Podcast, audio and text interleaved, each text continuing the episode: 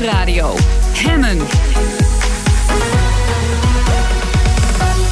Roelof Hemmen. Welkom bij Hemmen, je dagelijkse deep dive in het nieuws. We beginnen met een spannend en belangrijk onderwerp, want alles staat weer op scherp tussen de Turken en de Koerden, nadat Turkije de Koerden in de Syrische enclave Afrin heeft aangevallen. Mijn gast is Armand Sağ, hij is historicus, Turkoloog van het Instituut voor Turkse Studies. Meneer Sağ, welkom. Dank je wel. Uh, wat is de stand van zaken op dit moment? Het laatste nieuws. Het laatste nieuws is, uh, Turkije heeft ongeveer acht dorpen uh, net buiten de stad ingenomen. Uh, ze zeggen nu dat dat ook de missie was. De dorpen eromheen pakken, niet de stad zelf. Ik denk dat ze ook wel goed weten dat, dat, uh, dat de Koerden wel goed zijn in uh, guerrilla-oorlog in de stad. Dus daar blijven ze ook wel een beetje buiten. Aan de andere kant beweren Koerdische media weer dat er eigenlijk niks aan de hand is. En dat ze de Turken hebben weten tegen te houden. Dus het is een beetje een wel eens niet een spelletje aan het worden. Um, Oké, okay. uh, waarom deze Turkse inval en waarom nu? Uh, twee redenen. Ten eerste, Turkije is als de dood dat de Koerden uit Syrië uiteindelijk gaan herenigen met de Koerden uit Irak. Nou, dan hebben ze toegang tot de zee. De Koerden in Noord-Irak hebben de olie, maar de Koerden in Syrië hebben toegang tot een zee. Uh, en het is, nu is het het moment, we hebben natuurlijk de afgelopen paar maanden gezien dat de, de Koerden in Irak, die wilden juist onafhankelijk worden. De Koerden in Syrië begonnen ook dat soort geluiden te laten horen. En daarna speelt voor Turkije natuurlijk ook nog de onrust in het binnenland mee. De P K K. De P K K, ja.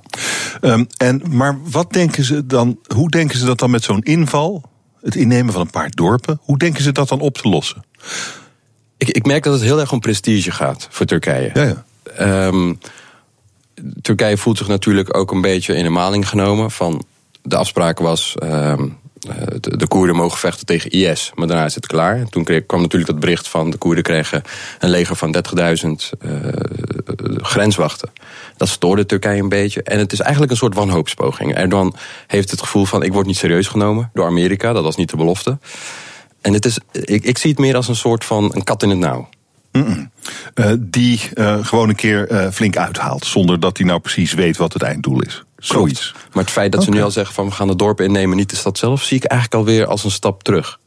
Um, het, is, het is natuurlijk heel gecompliceerd, dit conflict. Uh, de Koerden worden gesteund door de Verenigde Staten. Laatst ook inderdaad die dertigduizend uh, grenstroepen. Um, de strijd tegen I S zijn de Koerden natuurlijk heel instrumenteel in geweest. Uh, daarbij is de Verenigde Staten bondgenoot in de NAVO van Turkije. En dan hebben we ook nog uh, Rusland op de achtergrond. Um, in, in dat hele spectrum speelt dit zich af. Um, is dat niet allemaal een extra risico? Dat is het zeker. Kijk, het geluk van Turkije was altijd dat het een heel stabiel land was in een regio waar het eigenlijk nooit stabiel is. Dus heel veel bedrijven vestigen zich juist in Turkije. Dan heb ik het echt over bedrijven zoals een Coca-Cola, een Shell, een Unilever.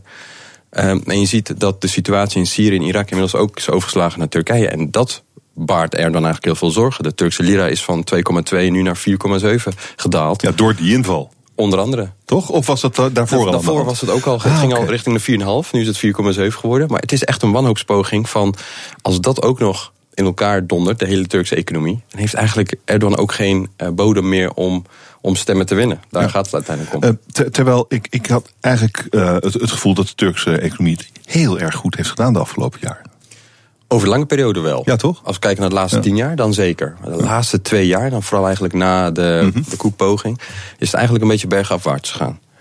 En je ziet nu ook wel, dat in Turkije proberen ze natuurlijk nu ook weer het een en ander recht te zetten.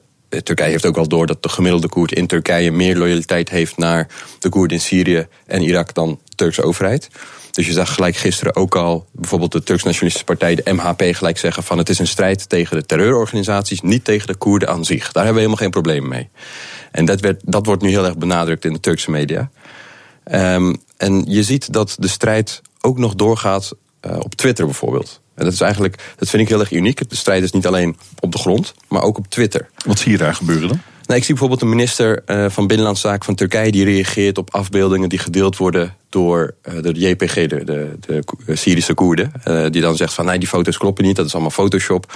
Dat ik denk, ja, uh, is dat wel het juiste moment om daar nu op te gaan reageren? Het is, het is social media.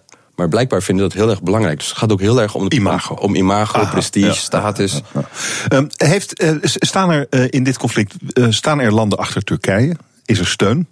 Ja, Rusland die, die laat het natuurlijk oogluikend allemaal een beetje toe. Hm. Dus die zou kunnen zeggen, die gedoogt het. Maar je, je ziet ook vanuit de NAVO, ook vanuit de Europese Unie, heel veel landen die zich niet heel erg uh, uitspreken. Want die hebben zoiets van, laten we eens kijken wat gaat gebeuren. Uh, minister van Binnenlandse Zaken van Turkije heeft gezegd, wij willen gewoon een buffer van dertig kilometer. Voor ons is dat ook handig om daar eventueel vluchtelingkampen neer te zetten. En je ziet dat gelijk bepaalde landen denken van, hé, hey, dat is misschien ook wel een oplossing voor yeah. ons probleem met vluchtelingen. En je ziet ze gelijk een uh-huh. beetje uh, afwachtend. De kat uit de boom kijken. Ja, ja, ja. ja. En... Um... dit gaat natuurlijk allemaal, wat hieronder ligt, u zei het net al, gaat over de, Tur- de Koerdische wens om een eigen staat te hebben. Waarom krijgen ze die eigen staat niet? Nu, het, het is chaos in Syrië, chaos in Irak, de, de, de, de Turken en de Koerden is alleen maar gedoe. Lost het niet een heleboel problemen op als die Koerden gewoon hun eigen stukje land hebben? Ja, dat staat natuurlijk ter discussie. Het is wel zo dat eigenlijk al die landen in de regio hebben een probleem uh, met de Koerden. Um, en de Koerden zelf hebben natuurlijk een probleem dat Noord-Irak is ontzettend rijk. Heel veel olie. Het is helaas landlocked. Nou, alle buren die ze hebben, die hebben het niet zo met, uh, met mm-hmm. de onafhankelijkheidswens van de Koerden. De enige uitweg zou kunnen zijn inderdaad via Syrië uh, de Middellandse Zee op. Dan heb je dus een klein probleem. Afrin is natuurlijk een exclave. Er zitten een paar gebieden waar dan niet zoveel Koerden wonen. Nou, dat hebben ze toen met de strijd met I S hebben ze dat ingenomen. Um, maar die andere landen vrezen juist van, het is al niet stabiel in de regio. Als er een onafhankelijke Koerdistan komt, dan zal dat een spiraal van geweld uh, opwerken. Ja, en, ja en, maar de olie is misschien nog wel het belangrijkste die daar zit. Voorlopig nog in elk geval. En de handel ook. Ik bedoel, we ah, moeten niet ah, vergeten, ah. in, in Noord-Irak is natuurlijk tachtig procent van de import komt vanuit Turkije. Als ze onafhankelijk zijn en ze hebben een eigen haven, valt dat ook helemaal weg voor Turkije. Oké, okay, dus, um, uh, maar hoe gaat dit, hoe gaat dit aflopen? En laten we e- eerst even het conflict uh, wat we nu zien bij Afrin. Hoe, waar, waar gaat dat heen? Ik denk, uh, ik, zei, ik zei het net al, van Turkije begint nu al een beetje een concessie te doen van we gaan alleen de dorpen innemen. Ja. En de, Koerd, de, de Syrische Koerden hebben ook zoiets van, oh, de dorpen maken ons niet heel erg veel uit. Daar wonen een paar honderd mensen, het gaat ons echt om de stad zelf. En voor Turkije gaat het meer om de boodschap van we zijn niet Um, bang om echt een inval te plannen, mocht het nodig zijn. Ik denk dat het met de sisser gaat aflopen en dat de strijd eigenlijk zich meer afspeelt op social media en op internet, op media, dan, uh, dan echt op de grond. Maar dan, en dan het grotere conflict, de wens voor een eigen staat, een eigen Koerdische staat. Waar gaat dat heen? Ja, dat wordt nog een heel ingewikkeld gedoe. We zagen het eerder al met, met, met de Koerden in, uh, in Irak, waar Turkije heel slim de Talabani-clan en de Barzani-clan tegen elkaar proberen uit te spelen. Dat zijn twee eigenlijk de grootste clans van Noord-Irak, waarbij Barzani uiteindelijk zei, weet je, we gaan niet meer voor onafhankelijkheid, we gaan voor autonomie. Ze hopen eigenlijk dat de Syrische Koerden ook zoiets zeggen. En dan is Turkije denk ik nog wel bereid om ze te steunen. Dat doen ze bijvoorbeeld nu ook met die tachtig procent import in, in Noord-Irak. Want wat, wat is dan precies het verschil tussen uh, autonoom en uh, een eigen staat? Autonoom is bijna hetzelfde. Bijna hetzelfde. Uh, maar wat uh, krijgen, wat, zouden de Koerden daar tevreden mee zijn? Ja, dat denk ik niet. De Koerden hebben al nou honderden jaren de wens om eindelijk eens onafhankelijk te worden. Uh, en eigenlijk het grootste probleem is olie. Bij autonomie gaat toch een deel van de olie mm. naar Bagdad. Mm-hmm. Uh, de pijpleidingen die over Turkije en Iran gaan, daar krijgen die landen natuurlijk ook weer inkomsten door. Daar gaat het eigenlijk meer om. Ja. Maar hebben die Koerden uh, he, hebben ze, hebben ze recht om aanspraak te maken op dat land, dat olierijke land? Dat is natuurlijk ook weer een ander discussiepunt. Turkije wijst nu heel erg met de vinger naar andere minderheidsgroepen die daar wonen. Arabieren, eh, Assyriërs, Arameërs, eh, Turkmenen, waar de Turken dan een, een band mee voelen. Het is nog maar de vraag hoe dat gaat. De Koerden proberen dat weer op te lossen door te zeggen, nou, wij vertegenwoordigen eigenlijk al die minderheden. Vandaar ook de Syrische democratische troepen. Maar ja, het is een beetje een discussie van ja of niet. Er zijn heel veel Turkmenen die de kant van de Koerden hebben gekozen. Er zijn ook heel veel Turkmenen die nu aan de zijde van Turkse legertroepen strijden. Dus het is echt een heel ingewikkeld onderwerp al. Ja, het, het wordt er niet simpeler op. Maar nee. wat, wat, wat, die Koerden die worden wel steeds pissiger natuurlijk. Uh, want ze hebben natuurlijk met I S ook behoorlijk de, de hete kolen uit het vuur moeten slepen. Hè? Ja, dat klopt. En ze hebben natuurlijk daarbij heel veel beloftes gehad. En die worden nu niet waargemaakt. Dus daar uh, hebben zij zeker ook wel een punt. We gaan dit uh, zien. Hartelijk dank uh, voor uw analyse. Armand Sağ, historicus, Turkoloog aan het Instituut voor Turkse Studies. Hartelijk dank. De discussie over immigratie en integratie is nogal gepolariseerd in Nederland. Het nieuwe platform, de Nederlandse Leeuw, wilde daar veranderingen in, bra- in aanbrengen. Maar de vraag is nu of het wel gelukt is. Zometeen in Van Goed naar Beter. B N R Nieuwsradio. Hemmen. Van goed naar beter. Er gaat heel veel goed in ons land, maar laten we vooral ambitieus blijven. Het kan altijd beter. Vandaag in Van Goed naar Beter. Hoe betrek je Nederlanders bij de politieke discussie over immigratie en integratie? Medeoprichter Elisabeth Hoenjadi organiseerde met de stichting De Nederlandse Leeuw een offline debat over het onderwerp met tweeduizend deelnemers vorige week in Rijswijk. En ze is hier. Welkom, mevrouw Hoenjadi. Dank u wel. Um, voordat we over die discussie gaan praten. Uh, uh, u had vrijdag die allereerste brainstorm met De Nederlandse Leeuw. Uh, maar het werd eigenlijk een shitstorm op een bepaalde manier. Er, er kwam heel veel ellende over u heen. Mm, Hoe heeft u dat? Dat nou, deel ik helemaal niet. Oh, Welke ellende? Nou, wat er in de, in de publiciteit allemaal gebeurde. U kreeg. Uh, uh, u, u, veel mensen vonden dat het voor een neutrale nationale brainstorm wel heel erg rechts uh, gehalte had. De sprekers. Uh, de bijeenkomst werd uh, voor een groot deel. Waren dat mensen van Forum voor Democratie. Werd allemaal keurig. Uh, hadden jullie dat gemeten. En daar kregen jullie kritiek op.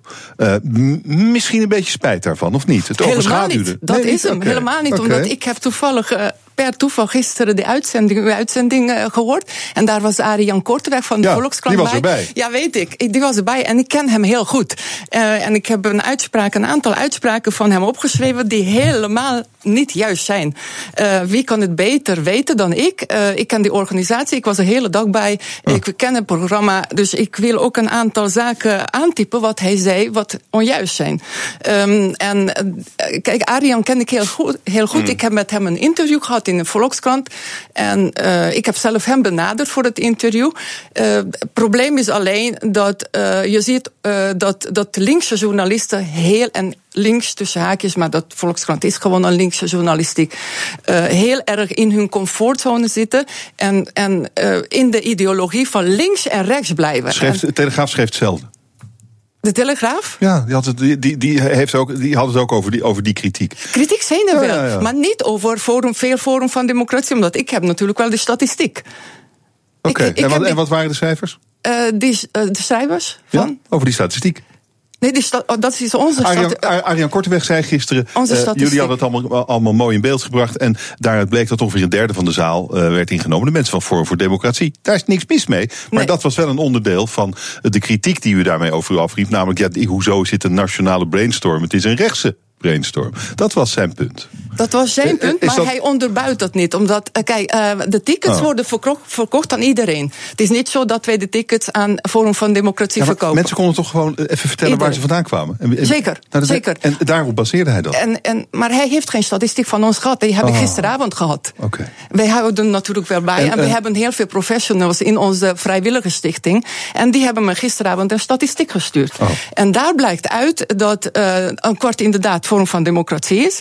Ariane Korteweg gisteren... Nou ja, Ariane Korteweg, ja, maar Ariane Korteweg zei ook meteen uh, dat, dat uh, een flink deel van P V V... Nou, dat is niet waar, omdat een, een flink is zeker van de V V D geweest.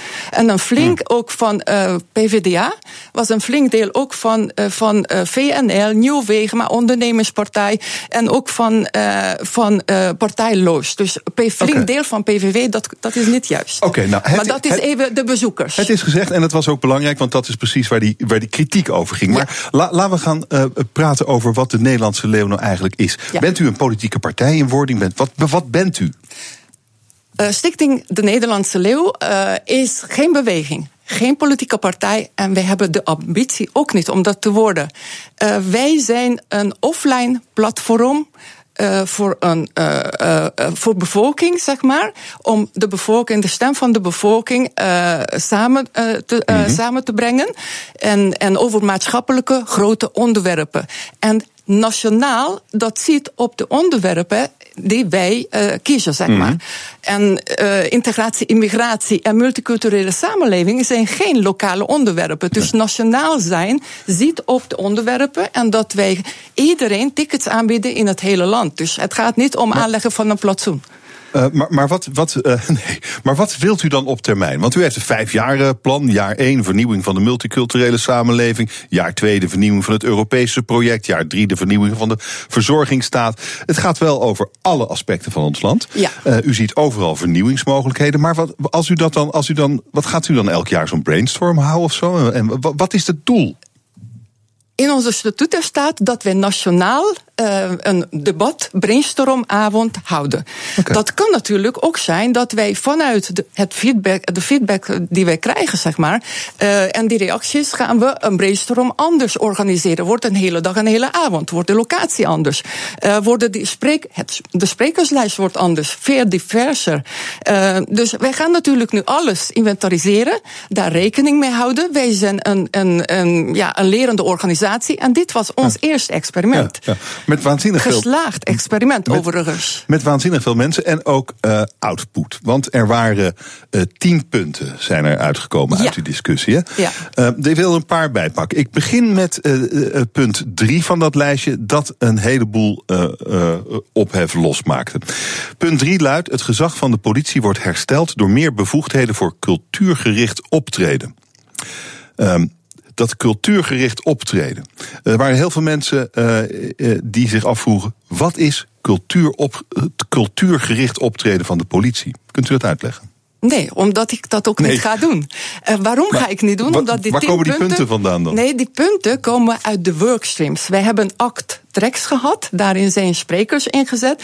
En elke workstream had twee delen. Dus die sprekers wisselden met elkaar. Nou, dat is natuurlijk wel een brainstorm geweest. Uh, daaruit, op dezelfde avond, zijn die tien highlights opgeschreven, onder druk van het programma, onder druk van alles, omdat uh, professor Elian en mevrouw Verdonk gingen de haalbaarheid toetsen. Dus we moesten het heel snel doen. Uh, dat de punten... Um, wellicht anders geformuleerd hadden moeten worden als er meer tijd was. En anders opgesteld, wel met dezelfde input, maar net even anders opgeschreven, dan had het wel gekund. Maar we hadden geen tijd voor. Dus we hebben heel snel die tien punten opgeschreven. Die zijn, dat zijn de highlights. Hè? Dat zijn de highlights. Er komt ja. een eindverslag die dat onderbouwt. En ik ga vooruitlopend op het eindverslag ook niet eh, op de inhoud, omdat ik dat ook niet ken, hè? Op de inhoud van de punten. Ja, ja, maar dat is natuurlijk ingewikkeld dan. Nee, dat is niet ingewikkeld, omdat dan zouden we zo doen als... Ja, mijn regel is... Anna, Anna, Anna betekent altijd nagaan en nooit aannemen. En a, nagaan betekent het eind, eindverslag afwachten. En die komt begin februari. Maar, en dat waarom twitteren jullie dan tien punten met wat jullie vinden dat er belangrijk is dat er moet gebeuren in Nederland? En dat zijn die highlights. Dat zijn die highlights van inderdaad... Ja, maar dan vraag van, ik u wat betekent het en dan zegt u ja, dat weet ik niet. Dat is toch gek? Nee, dat, nee, dat is wat niet zit, gek. Omdat wat... de, nee, dat is niet gek, omdat de inhoud van de onderbouw, onderbouw zit in het eindverslag. En dat zit natuurlijk uh, in de tracks.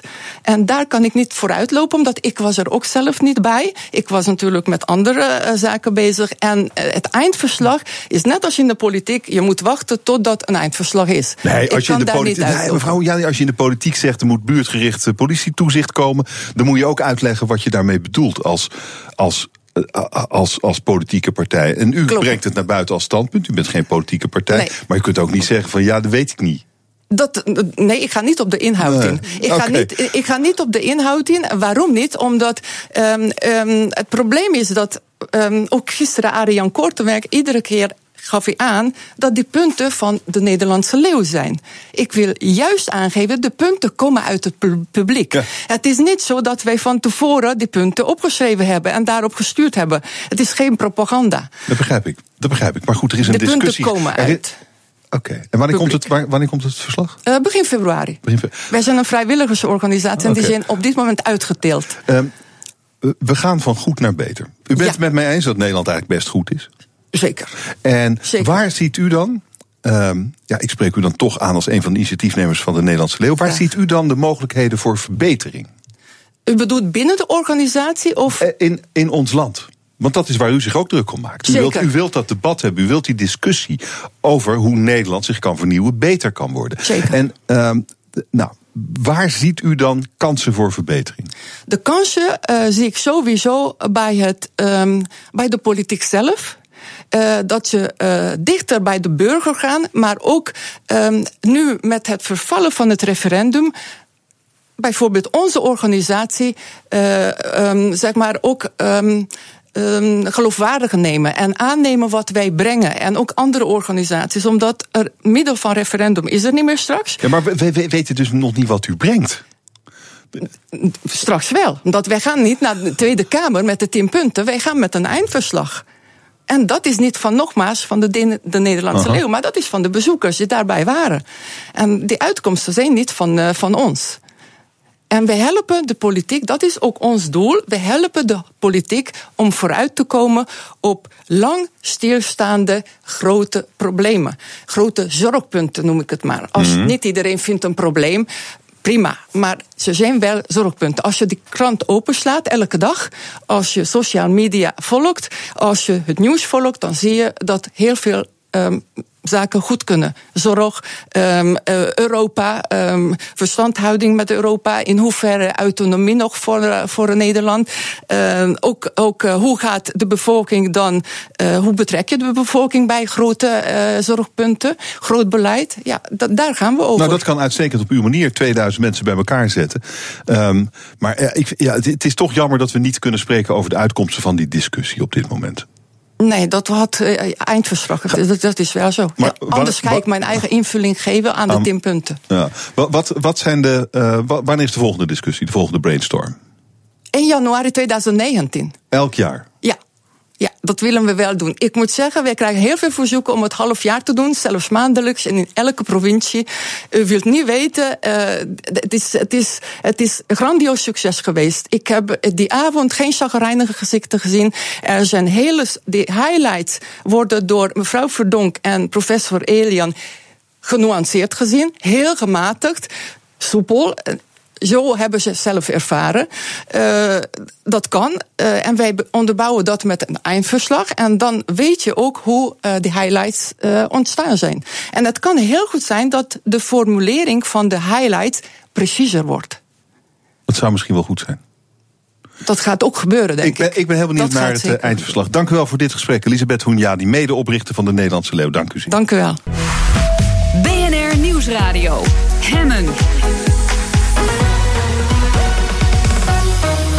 Hemmen. Je luistert naar je dagelijkse deep dive in het nieuws. Vanaf de Zwitserse bergtoppen kijken de wereldleiders en de C E O's van de grote ondernemingen op de wereld neer. Een wereld waarin de verschillen tussen arm en rijk steeds groter worden, blijkt uit het laatste rapport van Oxfam Novib.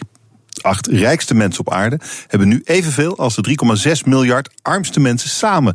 Toch staat dat probleem, die kloof, niet bovenaan de agenda tijdens het World Economic Forum in Davos in Zwitserland. We gaan over praten met Sweder van Wijnbergen, hoogleraar economie aan de Universiteit van Amsterdam. Dag meneer Van Wijnbergen, welkom. Morgen. Um, middag. Middag, ja, middag. Uh, die, de kloof wordt groter, zegt mm-hmm. Oxfam Novib. Is dat ook uw uh, waarneming? Klopt dat? Um, een echt economen antwoord, het ligt er een beetje aan. De, het klopt wat ze zeggen, dat de echte top, nou ja, tien, twintig mensen, de, de Buffets van deze wereld, dat die een stuk rijker zijn geworden dan de rest. En dus die ongelijkheid neemt toe.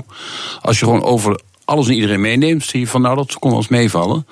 Uh, dan spelen nou twee dingen die tegen elkaar inwerken. Uh, enerzijds zie je dat in alle landen de ongelijkheid toeneemt. Dat klopt, zelfs in China, Amerika. Nederland valt nog wel mee, maar het wordt niet beter. Alleen de ongelijkheid tussen landen is echt aan het verkleinen.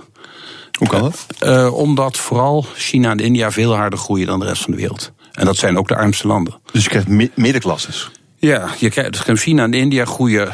Nou, China al, al een jaar of dertig, veertig. En, en, en India wat minder lang. Een jaar toch ook al gauw zo'n tien, twintig jaar. Groeit, zeg maar, twee keer zo hard als de rest van de wereld. En China in het begin nog, nog zelfs meer dan dat. Dus het verschil tussen die twee, die, en daar heb je het echt over twee komma vijf miljard mensen, uh, die zijn gemiddeld behoorlijk omhoog aan het gaan. Nou, binnen dat land neemt wel de ongelijkheid toe, maar alles en iedereen gaat vergelijkend tot Amerika halen ze in. En dat, dat geeft een beetje een gemengd beeld. Als je dus alles en iedereen meeneemt en niet de la, alleen maar de rijkste één procent.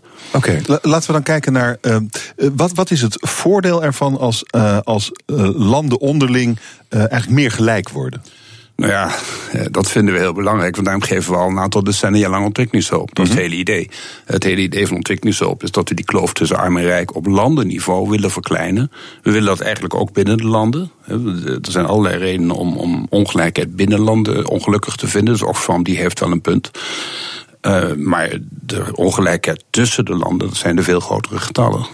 En ja, daar geeft ontwikkelingshulp voor. Hè. Wij vinden het uh, triest dat mensen in India, China, althans een heel groot aantal mensen, aantal mensen in Afrika nog veel meer, op een manier leven die we hier niet acceptabel vinden. En daar willen we graag iets aan doen. Ja, dus dan gaat het eigenlijk om de, de, de massa's naar een hoger niveau ja, brengen, in plaats dan, van de individuen. Bijvoorbeeld de Verenigde Naties hebben zo eens en zoveel jaar, definiëren ze van die lange termijn doelstellingen. De millennium doelstelling was mm-hmm. de vorige ronde. En één daarvan was het aantal armen onder een bepaalde grens, die je echt nodig hebt om zeg maar, je basisbehoeften te voldoen. Dus absolute armoede. Om dat flink te verminderen. En dat is gelukt. He, dus dat gaat een beetje tegen het Oxfam-verhaal in. Maar die kijken dan naar een andere maatstaf. Ja. Nou, die, zijn niet zozeer, die millennium-doeleinden gaan niet zozeer om ongelijkheid, maar meer om echte armoede. Dus kijk naar het hele blok wat onderaan zit. Ja, en dat is natuurlijk enorm verbeterd. Er is nog steeds heel veel te doen overigens. Maar het is enorm verbeterd vanwege weer dat China en India verhaal. Want daar zitten natuurlijk de meeste armen. En die zijn allemaal mee omhoog gegaan. Ja. En het is natuurlijk ook uh, economisch gewoon heel belangrijk. Uh, meer mensen met meer geld is meer handel.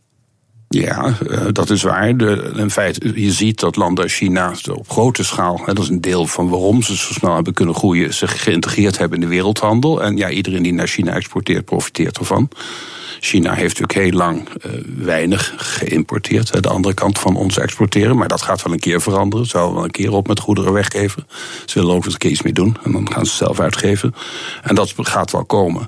En daar profiteert wel iedereen van. Ja, de meeste mensen zijn het ermee eens dat wereldhandel iedereen ten goede komt. En zeker de armere landen hebben vooral hun inhaalrace kunnen doen door meer in handel mee te gaan. Ja, en uh, doordat uh, dat gebeurt, wat u hier beschrijft, uh, wordt waarschijnlijk de kloof binnen landen op termijn ook kleiner. Ziet u dat dan? Nou, dat is heel omstreden. Oh, daar is hoe, hoe werkt dat dan? Daar is een enorm debat over gaande. Er zijn veel mensen die denken dat inderdaad die handel, dat die handel juist meer ongelijkheid veroorzaakt. En dan zeg je van ja, wat betekent handel? Dat er ineens concurrenten uit het buitenland komen en dan gaat hier de hele textielindustrie naar God en die mensen vinden nooit meer een baan. Dus dan wordt het erger. Dat is nogal omstreden. Daar is eigenlijk niet zoveel bewijs voor. En, en we weten niet precies wat die relatie tussen handel en ongelijkheid is. De echte bron van ongelijkheid in vooral het Westen in elk geval is toch meer iets anders. Namelijk dat de vraag naar hoogopgeleid personeel uh, hard toeneemt. En laagopgeleid een stuk minder. Ja, en het aanbod past zich daar niet zo snel aan aan. En dan kijk naar, naar Nederland, hè, waar de, de, de, de, de, de technische universiteiten met, met studenten stoppen moeten komen. We zetten daar een rem op het aanbod van hoogopgeleide mensen. Ja, en dat verklaart natuurlijk, als je als hoeveel is dat niet aanpassen, dan gaan de prijzen zich aanpassen. En dat verklaart waarom uh, uh, dat, zeg maar, de hoogopgeleide mensen steeds meer verdienen in verhouding tot de laagopgeleide. En dat veroorzaakt natuurlijk wel ongelijkheid. Ja, dus de truc is om uh, uh, uh, meer mensen, meer mensen hoog op te leiden. Ja, je wil in elk geval. Je ziet dat ook de, de arbeidsmarktproblemen grotendeels liggen bij lager opgeleide mensen. Daar, die, zijn, die hebben veel, veel meer werkloosheid. Er komt meer werkloosheid voor. En vooral als ze werkloosheid worden, komen ze veel moeilijker uit. Zeker als ze nog eens een keer wat ouder zijn. En dat kom je natuurlijk dikwijls tegen in industrieën die in de problemen komen. Omdat ze achterblijven, technologische ontwikkeling. Of er komt iets heel anders. Of er komt ineens een ander land wat allemaal veel beter kan. Ja, dat zijn dikwijls de oudere werknemers die daar de klappen krijgen. Maar gaat het, gaat het, om, uh, gaat het om de kloof, hoe groot de kloof is? Of gaat het om het niveau van de onderkant? Nou, dat is een, vind ik een prima vraag. Dat is eigenlijk een ethische vraag en geen economenvraag. Hè, want dat is een waardeoordeel. En daar heb, heb ik ook mijn eigen visie op. Maar die is geen steek meer waard dan die van wie dan ook. Maar toch benieuwd naar de uwe? Uh, ik heb altijd gevonden dat het eigenlijk gaat om armoede. Bestrijding. Ik heb een flink aantal jaren bij de Wereldbank gewerkt en daar heb ik een heel groot deel van mijn tijd besteed aan het ontwerpen van armoedebestrijdingsprogramma's. En wij vonden destijds altijd, nou, ongelijkheid doet er niet zoveel toe. Als een kleine groep mensen het geweldig goed doet, nou ja, dat is leuk voor ze. Maar armoede vind je wel echt een groot ethisch probleem. Hè. Mensen hebben geen menswaardig probleem, geen menswaardig bestaan aan de onderkant van de samenleving. En dat is een hele belangrijke vraag, want het soort beleid dat je erop inzet is heel anders. Voor het herverdelen, wat wij in Nederland doen, uh, met belasting en zo, dat vermindert zeker ongelijkheid, waarschijnlijk wel. Uh, maar dat doet helemaal niets aan armoedebestrijding. Want dan haal je eigenlijk de, de bovenkant een beetje naar beneden, nou, zonder als, dat de onderkant naar boven komt. Ja, uh, als je, kijk, armoede, ja. Arm, armoede heeft vrij diepe oorzaken. Mensen zijn arm omdat ze op een of andere manier niet de mogelijkheid hebben om zelf voldoende te verdienen. Het klinkt heel triviaal, maar dat is toch niet helemaal. Uh, en dat los je niet op dus geld te geven. Uh, en je moet, ze, hebben, ze hebben, noem maar wat, ze hebben vaardigheden die niet meer van belang zijn aan de economie. Uh, als jij geweldig goed kan handweven, dan, dan is dat niet zo nuttig meer nadat ze een weefmachine hebben uitgevonden. Nou, dat zijn problemen. Hm. überhaupt uh, uh, lage opleiding wordt steeds groter een probleem. En dat los je niet op met geld geven, dat is een zoethoudertje. Het echt structureel armoedebeleid is uitvinden vooral wat er nou misgaat bij die mensen, waardoor ze zichzelf niet kunnen redden.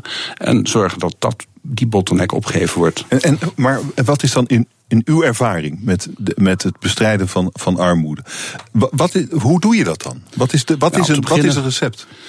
Om te beginnen is het niet een kwestie van, van, van overheidsinkomsten, de her, belasting, herverdelen. Maar is het echt meer een kwestie van overheidsuitgaven. Zorgen dat onderwijs toegankelijker wordt. Dat medische zorg voor mensen onderaan.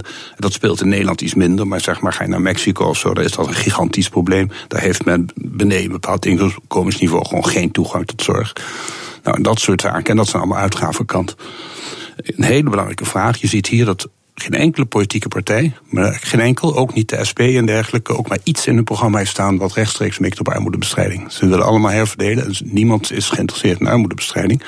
Mijn inziens is dat, van een ethisch oogpunt, maar nogmaals, mijn persoonlijke ethiek, is dat het belangrijkste. Ik vind het hmm. uh, niet acceptabel dat mensen volstrekt mensenonwaardig bestaan hebben. Dat is armoedebestrijding. Dat sommige mensen een absurd hoog vermogen hebben, nou ja. Maar, maar vindt u niet dat er misschien dan ook een soort economische kortzichtigheid in dat idee zit?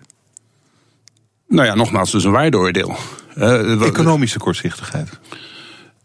Voor een deel is het economische onwetendheid. Uh, men weet niet dat herverdelen geen armoede oplost. Uh, terwijl dat volstrekt duidelijk bewezen is. Dat in, uh, organisaties als de Wereldbank hmm. hebben decennia ervaring met armoedebestrijding. Dat is echt een structureel moeilijk beleid. Als het makkelijk was, dan was die armoede al lang opgelost.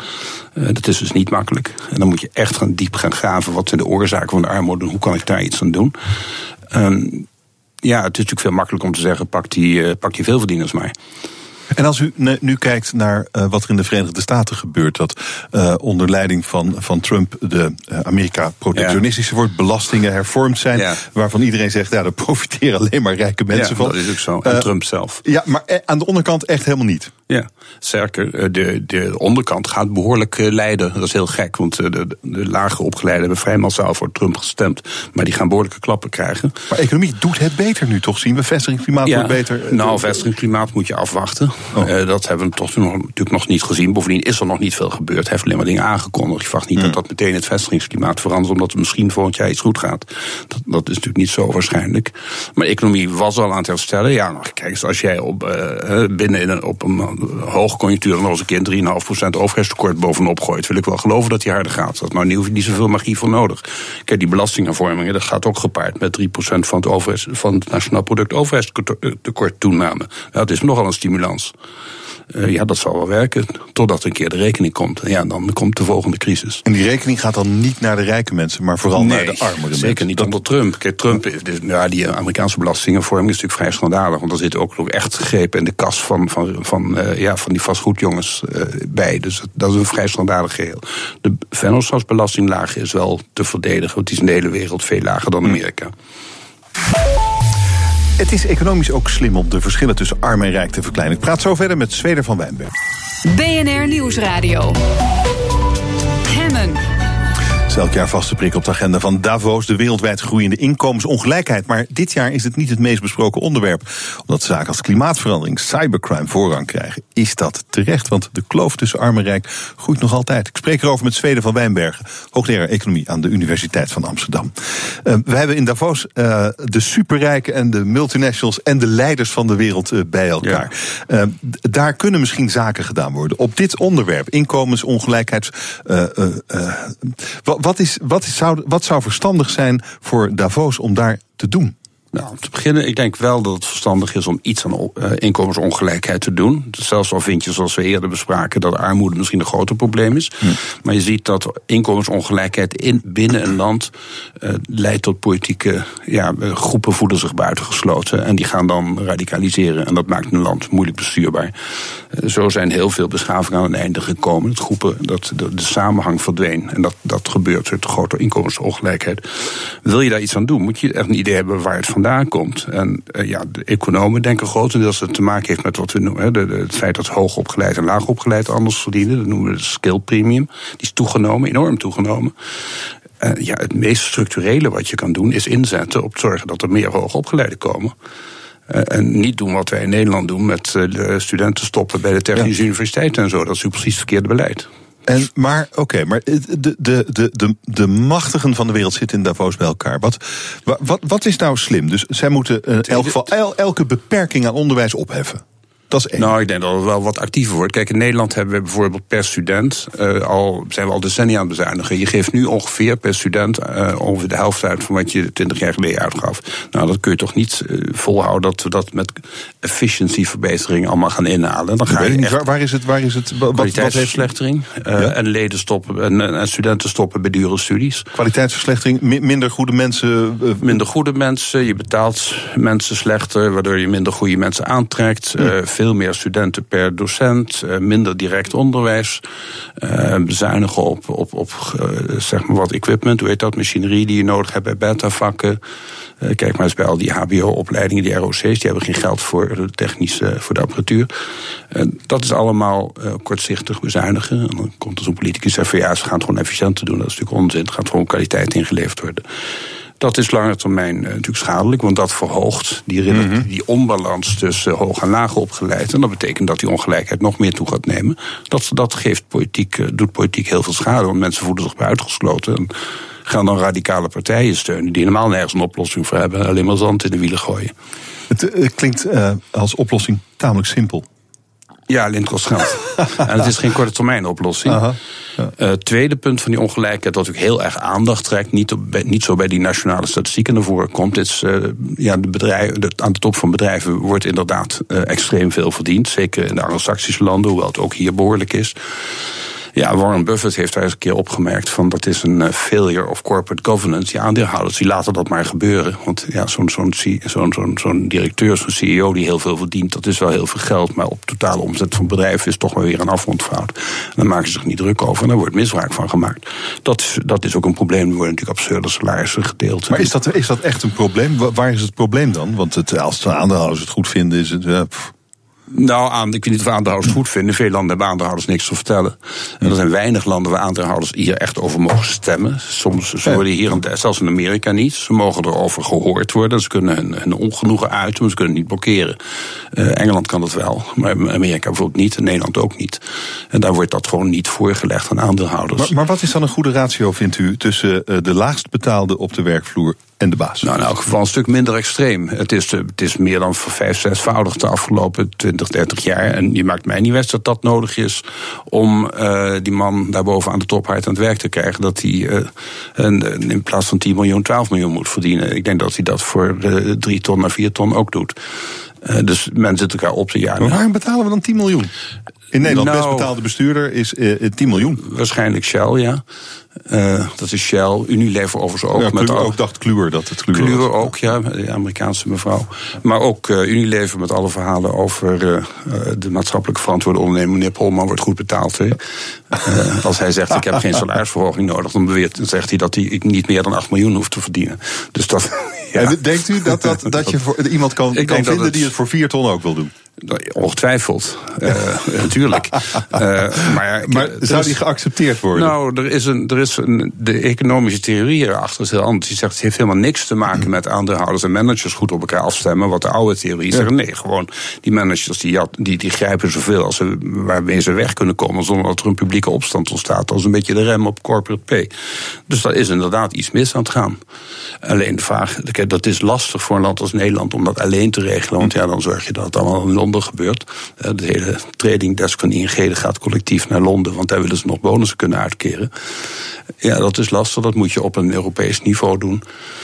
En dat heeft denk ik veel te... Ze moet op een of andere manier zien te zorgen dat die aandeelhouders zich af gaan vragen van waarom doen we dit eigenlijk? Want je krijgt er helemaal niet betere C E O's mee. Het is helemaal niet zo duidelijk dat iemand die tien miljoen verdient onvergelijkbaar veel beter is dan iemand die acht miljoen verdient of iemand die één miljoen verdient. Dat is heel onwaarschijnlijk. Het is meer... Iemand met een grote bek die er mee weg kan komen, die, die komt er mee weg. Maar veel meer dan dat is het niet. Dank u wel voor dit gesprek. Sweder van Wijnbergen, hoogleraar economie aan de Universiteit van Amsterdam. Dank u zeer. Energiezaken. Energiezaken, dinsdag is het. Energiespecialist Remco de Boer is bij me. Goedemiddag Remco, Hi, mooi dat je er bent. Laten we even beginnen met de uitspraak van het gerechtshof in Leeuwarden over de NAM. De NAM moet de waardedaling van huizen in het aardbevingsgebied meteen vergoeden. Niet, hoeft niet te wachten tot ze verkocht worden, meteen vergoeden. Uh, en dat is wel iets waar ze in Groningen heel blij van zijn geworden deze ochtend. Zeker, en uh, ik denk in Assen, het hoofdkantoor van de NAM, niet. Minder, denk ik. Dit, ja. uh, we zijn al een beetje gewend aan de bommetjes en de bommen die inslaan, maar dit is er wel weer één, hoor. twintig vijftien is de uitspraak al geweest uh, door de rechter. Mm-hmm. Hoger beroep door de NAM. Die zegt nu uh, uh, dat dat vonnis staat. En dat kan zomaar even een vonnis zijn van een miljard. Een miljard? Een miljard. Uh, er zijn wat berekeningen gedaan. Uh, negenhonderdvijftig miljoen, een miljard. Nou ja, weet je, uh, pak een beetje honderd miljoen of tweehonderd miljoen. Maar dit gaat dus over heel erg serieus geld. Ik verwacht ook wel dat ze in cassatie zullen gaan, moet ik heel eerlijk zeggen. Ik weet mm-hmm. niet, ik ben de hele ochtend bezig geweest met bellen en lezen en doen. En, en mensen spreken over dit, maar ook waar we het zo over gaan hebben. Uh, dus het is nog een beetje onduidelijk hoe de, hoe de NAM zal reageren. Maar dit is echt zeer aanzienlijk. Slaat in ja, als een bom. Uh, hoe erg is een, uh, een schadevergoeding van een miljard betalen voor NAM? Nou, voor de NAM is dat heel veel, natuurlijk. Kijk, ja. we hebben het altijd over die tweehonderdvijftig, tweehonderdzestig miljard... die we in Nederland verdiend hebben aan het gas. Maar ja, dat hebben we ook wel uitgegeven. Ja, dat is weg. Uh, en de NAM is een, is een privaat bedrijf. Ik bedoel, de staat zit er ook in, hè? Wij zitten er ook in. Wij halen nog steeds als staat, als Nederlanders, jij en ik... halen de meeste winst uit dat gas. NAM een klein deeltje. Maar het is ook niet heel veel werk, hè. Dat wordt wel vaker gezegd. Ik bedoel, dat, dat gas dat stroomt wel. Het is niet heel veel werk. Mm-mm. Maar er komt waarschijnlijk toch wel eens een punt. Ik heb dat niet zo lang geleden in een persbijeenkomst aan uh, Gerald Schotman, de baas van NAM, gevraagd. Nou, w- wanneer gaan de deuren dicht? Nou, daar geeft hij natuurlijk geen antwoord op. Um, hij zegt, ja, dat is ook uiteindelijk, zegt hij met zoveel woorden, natuurlijk aan de overheid. Ja. Maar er komt wel een moment dat dit uh, uh, ophoudt. Nou, die overheid deed vandaag weer van zich spreken. Minister Wiebes, verantwoordelijk voor energie, uh, heeft een brief gestuurd aan de tweehonderd grootste gebruikers van het Gronings aardgas. Dat zijn grote bedrijven. En daarin zegt de minister dat op korte termijn moeten ze stoppen met het gebruik van dat Groningse ja, gas. Het is wat, hè? Ja, ja over, over bommetjes gesproken. Tweede bommetje. Ja, absoluut. Hij heeft in december al gezegd, toen hij aantrad... of althans toen hij in de Kamer zijn eerste uh, uh, nou ja, speech gaf... van ik doe er alles aan om zo snel mogelijk het Groningsgasniveau te verlagen. Alles. Dus we konden dit wel zien aankomen... maar als zo'n brief er dan eindelijk is... die werd al verwacht. Vorige week ging het al over dat er uh, ferme woorden in zouden staan. Nou, ik heb hem hier even bij me. Het is, uh, nou, als je er wat, wat volzinnen eruit haalt, is het, uh, is het een A viertje nog niet eens. En aan het eind staat er, het ministerie zal op korte termijn contact met u opnemen om in gesprek te gaan. Ik vertrouw op uw constructieve houding om te komen tot uh, gezamenlijke afspraken over de stappen die u kunt zetten om uw gebruik van het Groningsgas ja. op korte termijn uit te faceren. Nou. En vier jaar, daar moet het gebeuren. tweeduizend tweeëntwintig Aha. is heel kort. Ja. Datzelfde dat ze bij jou bij mij binnenkomen en zeggen... nou, zo in juli moet het wel klaar zijn ja. met het gasgebruik. Ja, dat is, dat, is, uh, dat is heel heftig. Dat vonden ze bij, die, uh, bij de vereniging van uh, bedrijven die veel energie gebruiken ook. En die, uh, de voorman van die club zei, het is een intimiderende brief. Ja, dat zei hij. Hij was vanochtend ook even bij, uh, bij ja. Bas van Werven in de uitzending hier bij jullie. Uh, nou, ik kan me er wel iets bij voorstellen. Kijk, d- er zijn twee kanten aan dit verhaal, zoals altijd natuurlijk. Hè. Als zo'n brief op de, op, de, op de mat valt, dan is dat nogal wat. Dit is dus niet even een cv-toestel in je gangkast die omgebouwd moet worden, of waar je iets anders voor moet verzinnen. Maar dit zijn grote bedrijven. De top veertig, die gebruiken zo'n drie miljard kuub. En die top tweehonderd, die wordt nu aangeschreven, vijf komma vijf miljard kuub. Daar zitten, dat zijn bedrijven, die hebben mensen, die hebben salarissen, die moeten winst maken... Nou ja, et cetera. Het is wel een grote klap als je van het gas af wil. Dat is ongeveer een kwart ongeveer van wat we naar boven halen, toch dit? Uh, nou, het is, het is ongeveer veertien procent, veertien, vijftien procent van al het gas wat we in Nederland gebruiken door die top tweehonderd. Dus dat is heel veel. En het is niet zo gek ah. natuurlijk dat de overheid bij ze aanklopt. Nee. Want Wiebes is echt als een dolle op zoek van hoe komen we nou snel... Snel, hè? En vier jaar is snel. Ja, mensen in Groningen zullen zeggen, morgen is pas snel. Maar vier jaar is echt heel snel. Hoe komen we er vanaf? Nou. En dan heb je een paar mogelijkheden. En één is natuurlijk, grootverbruikers zo snel mogelijk iets anders laten ja, doen. Maar dan is de vraag, uh, kunnen die grootverbruikers zo snel omschakelen? Zijn er alternatieven die zo snel uh, geïmplementeerd kunnen worden? Nou, nou Russisch ja. gas, denk ik dan. Nou ja, kijk, t- twee dingen. Het, het mooiste zou natuurlijk zijn als ze meteen helemaal van het gas afgaan. Dat is natuurlijk de agenda die we hebben naar ja. tweeduizend vijftig. Elektrificeren, met groen, groene energie, met groen gas misschien. Maar dat kost gewoon heel veel tijd. Dat ga je niet binnen vier jaar doen. Het alternatief is inderdaad dat je, dat weet je, we hebben dat Groningsgas, dat is laag calorisch. Het buitenland is hoog calorisch en ook van de Noordzee komt hoog calorisch. En dan moet je stikstof bij doen om dat de kwaliteit te maken. Dus dan kun je twee dingen doen. Dan kun je zeggen, nou, we gaan de toestellen, de gasketels bij die grote bedrijven ombouwen, zodat ze ook dat hoogkalorisch gas aankunnen. Ja, of je gaat zeggen, we gaan dat uh, hoogkalorisch gas, gaan we stikstof bij mengen. Nou, en dan kom je ook weer bij iets. En daar gaat dit over, Roelof. Ja. Geld, heel ja. veel geld. Een stikstoffabriek bouwen, dat zou iets zijn. Kost vijfhonderd miljoen. Drie jaar klaar. Ja, en, en, maar dat, de minister zegt niet dat hij dat wil gaan doen. Hij legt het helemaal bij die bedrijven neer. Nou, kijk, wat, wat?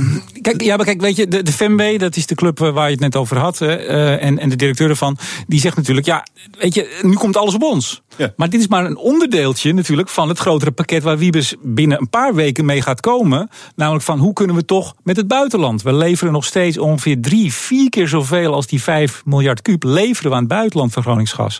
In Duitsland, België zijn ze al aan het ombouwen. Ja, dus de stemmen gaan nu ook op, ja, als ze het daar kunnen, waarom kunnen we het hier dan niet? En uiteindelijk gaat dit, ik zei het net al even, natuurlijk gewoon over geld. Uh, er ligt een hoogkalorisch netwerk al in Nederland van gas. Want we hebben het ook van de Noordzee. Dus dat is niet Groningen gas, maar dat andere gas. Mm-hmm. Russisch gas, he, dat is hoogkalorisch. Daar ligt al een netwerk. Maar sommige bedrijven, zei Wiebes onlangs nog in de Kamer, liggen wel tientallen kilometers daar vandaan. Nou, ga maar even een, een pijpleiding leggen uh, van dertig kilometer. Dat doe je ook niet even op een, op een achternamiddag. Ik, ik dacht wel uh, vanmorgen, uh, wat deze minister hier doet voor tegen die bedrijven, dat gaat hij straks misschien ook wel bij jou en mij doen. Gewoon keihard verplichten. Nou, ik heb, ik heb hier al een keer eerder gezegd, als er, uh, en, en ik zeg dan altijd bij, God verhoede, als er doden zouden vallen, hè, als er in één keer nog een aardbeving komt en er vallen echt slachtoffers, dan ga je naar nog meer dwangmaatregelen en dan zal op een gegeven moment het niet meer in overleg gaan. Er komt iemand bij u langs, beste bedrijf, om te praten, dan wordt het opgelegd. Je, zou, je, je kunt de gekste, ja, de gekste, hè, de, de meest noodzakelijke dingen kun je je voorstellen. Ik denk overigens wel, en daar is Wiebes nu anders in dan Kamp. Kamp zat natuurlijk altijd heel erg op de ratio, hè. Uh, en, en heel stoïcijns. Wiebes voelt meer die emotie aan. Mm. Want deze brief, daar is nu tumult over vandaag. Wij hebben het er nu over. De, de grootverbruikers die, die, die, die staan op de achterste benen. Maar in Groningen, ik zag Annemanie Heijten, een van de, van de uh, personen die vaak in nieuws is als vechter tegen het gas. Die zegt, goed zo Wiebes. Dus hij voelt wel aan, er moeten signalen worden gegeven. En dit is er een. Remco de Boer, energiespecialist. Dankjewel. B N R Nieuwsradio. Hemmen. Roelof Hemmen. Fijn dat je luistert naar Hemmen, je dagelijkse deep dive in het nieuws. De nieuwe app van het Voedingscentrum moet ons stimuleren om te kiezen voor gezonder voedsel. Wat mag je daarvan verwachten en hoe krijgen we iedereen aan de gezonde hap? Bij mij is Gerda Feunekes, directeur van het Voedingscentrum. Welkom, mooi dat u er bent, mevrouw Feunekes. Dank je wel. Uh, de app heette Kies ik gezond? Vraagteken, is nu een uh, paar weken actief. Uh, wat, wat zijn de ervaringen tot nu? Nou, we hebben inmiddels uh, meer dan uh, tachtigduizend downloads. En dat is, dat is geweldig. Um, het is een uh, ontzettend leuke app. Ik zal even uitleggen wat die, uh, wat die doet. Het helpt je om gezond te kiezen. Mm. En ik liet hem net al even ja. zien. Ik heb hem hier uh, voor me. Uh, je kunt producten scannen. Dus in de supermarkt of thuis aan je ontbijttafel. Of als je de keukenkastjes afgaat, kun je even kijken. Oh, de van, barcode uh, bekijken. Precies, de barcode. En dan krijg je dus de informatie die op het etiket staat, krijg je in beeld. Maar je kunt ook heel makkelijk uh, dat product vergelijken met de samenstelling van andere producten. Uh, uit die database. Want het leuke is, echt bijna alle producten, uh, tachtigduizend, zo'n tachtig procent van wat er op de markt is in Nederland, zit daarin. En dat is heel bijzonder. Dat is echt nog nooit vertoond. Dat uh, zoveel fabrikanten ook die data afgegeven hebben, uh, zodat wij inderdaad uh, mensen kunnen, mm-hmm. kunnen helpen om een uh, persoonlijke vergelijking te maken. tachtigduizend downloads, hoeveel mensen gebruiken hem ook? Oh, dat... Uh, Dat, dat kan ik in detail natuurlijk. Het is, het, is net, het is net twee weken inderdaad oh. uh, aan de gang. Ja. Maar okay. mensen uh, zijn ermee aan het experimenteren. Laten we daarop houden. Uh, hij, is, uh, hij is in elk geval simpel. Hij is uh, simpel, ja. Uh, wat, er, wat, er, um, uh, wat, er, uh, wat hij ook doet is, um, hij, hij vertelt je eigenlijk te zout, te zoet, te vet, dat soort dingen. En hij geeft meteen een alternatief. Zit in de schijf van en, vijf, geeft ja, je ook aan. Zit in de schijf van vijf, waar jullie groot mee geworden zijn natuurlijk. Ja. Um, uh, en dan krijg je eigenlijk advies, misschien wel tot op merkniveau, uh, voor een alternatief. Dat kan, ja. ja. Dat doet hij. Ja, dat doet hij. Bijvoorbeeld, um, ik zat net even te kijken bij, uh, bij, bij de pizza's. Uh, pizza zit niet in de schijf van vijf, maar als je denkt van ik wil toch een kant-en-klare pizza kopen, Uh, dan kun je sorteren al die pizza's die erin zitten, een paar honderd, van alle supermarkten, alle fabrikanten. Um, welke heeft nou het, uh, het, het minste zout, welke het meeste? En er zitten echt enorme verschillen tussen. Dus dat is ontzettend ja. leuk om even te zien. En hoe, hoe, en, en, en hoe vinden de ja. fabrikanten dat? Want ze, ze doen mee, zegt u. Maar dit is eigenlijk een vergelijker die ook gewoon uh, uh, handel kan kosten. Nou, het stimuleert uh, fabrikanten natuurlijk ook om uh, hun producten te verbeteren. Ik kan me voorstellen als inderdaad... Uh, Ziet u dat al? Dat is te vroeg, niet. dat is te vroeg, nee. ja. Krijgt dus signalen dat ze dat doen. Zo, wow, ik kom nu voor de zesde keer met mijn met tomatensoep bij te vet en te zoet en te zout. Uh, ik ga er wat aan doen. Nou, Krijgt ze, u die signalen al? Nee, maar ze weten dat van tevoren, dat dat het, hetgene is wat gaat gebeuren. Consumenten ze gaan al dat ze te zout en te zoet en te vet. Producten gaan... Uh, Ja? Ze zijn ja. bezig over het algemeen om producten te herformuleren. Minder zout, zoet, et cetera. Uh, en op deze manier kunnen ze zelf ook snel zien hoe ze staan ten opzichte van de consument. Ja. En, sorry, sorry, ten opzichte van de concurrent. concurrent. En de consument, die kan kiezen. Dus ja. die kan ja, pushen in die richting. Uh, ja, want dat is wat u wilt. Hè? U wilt consumentenmacht, marktmacht concentreren in die app.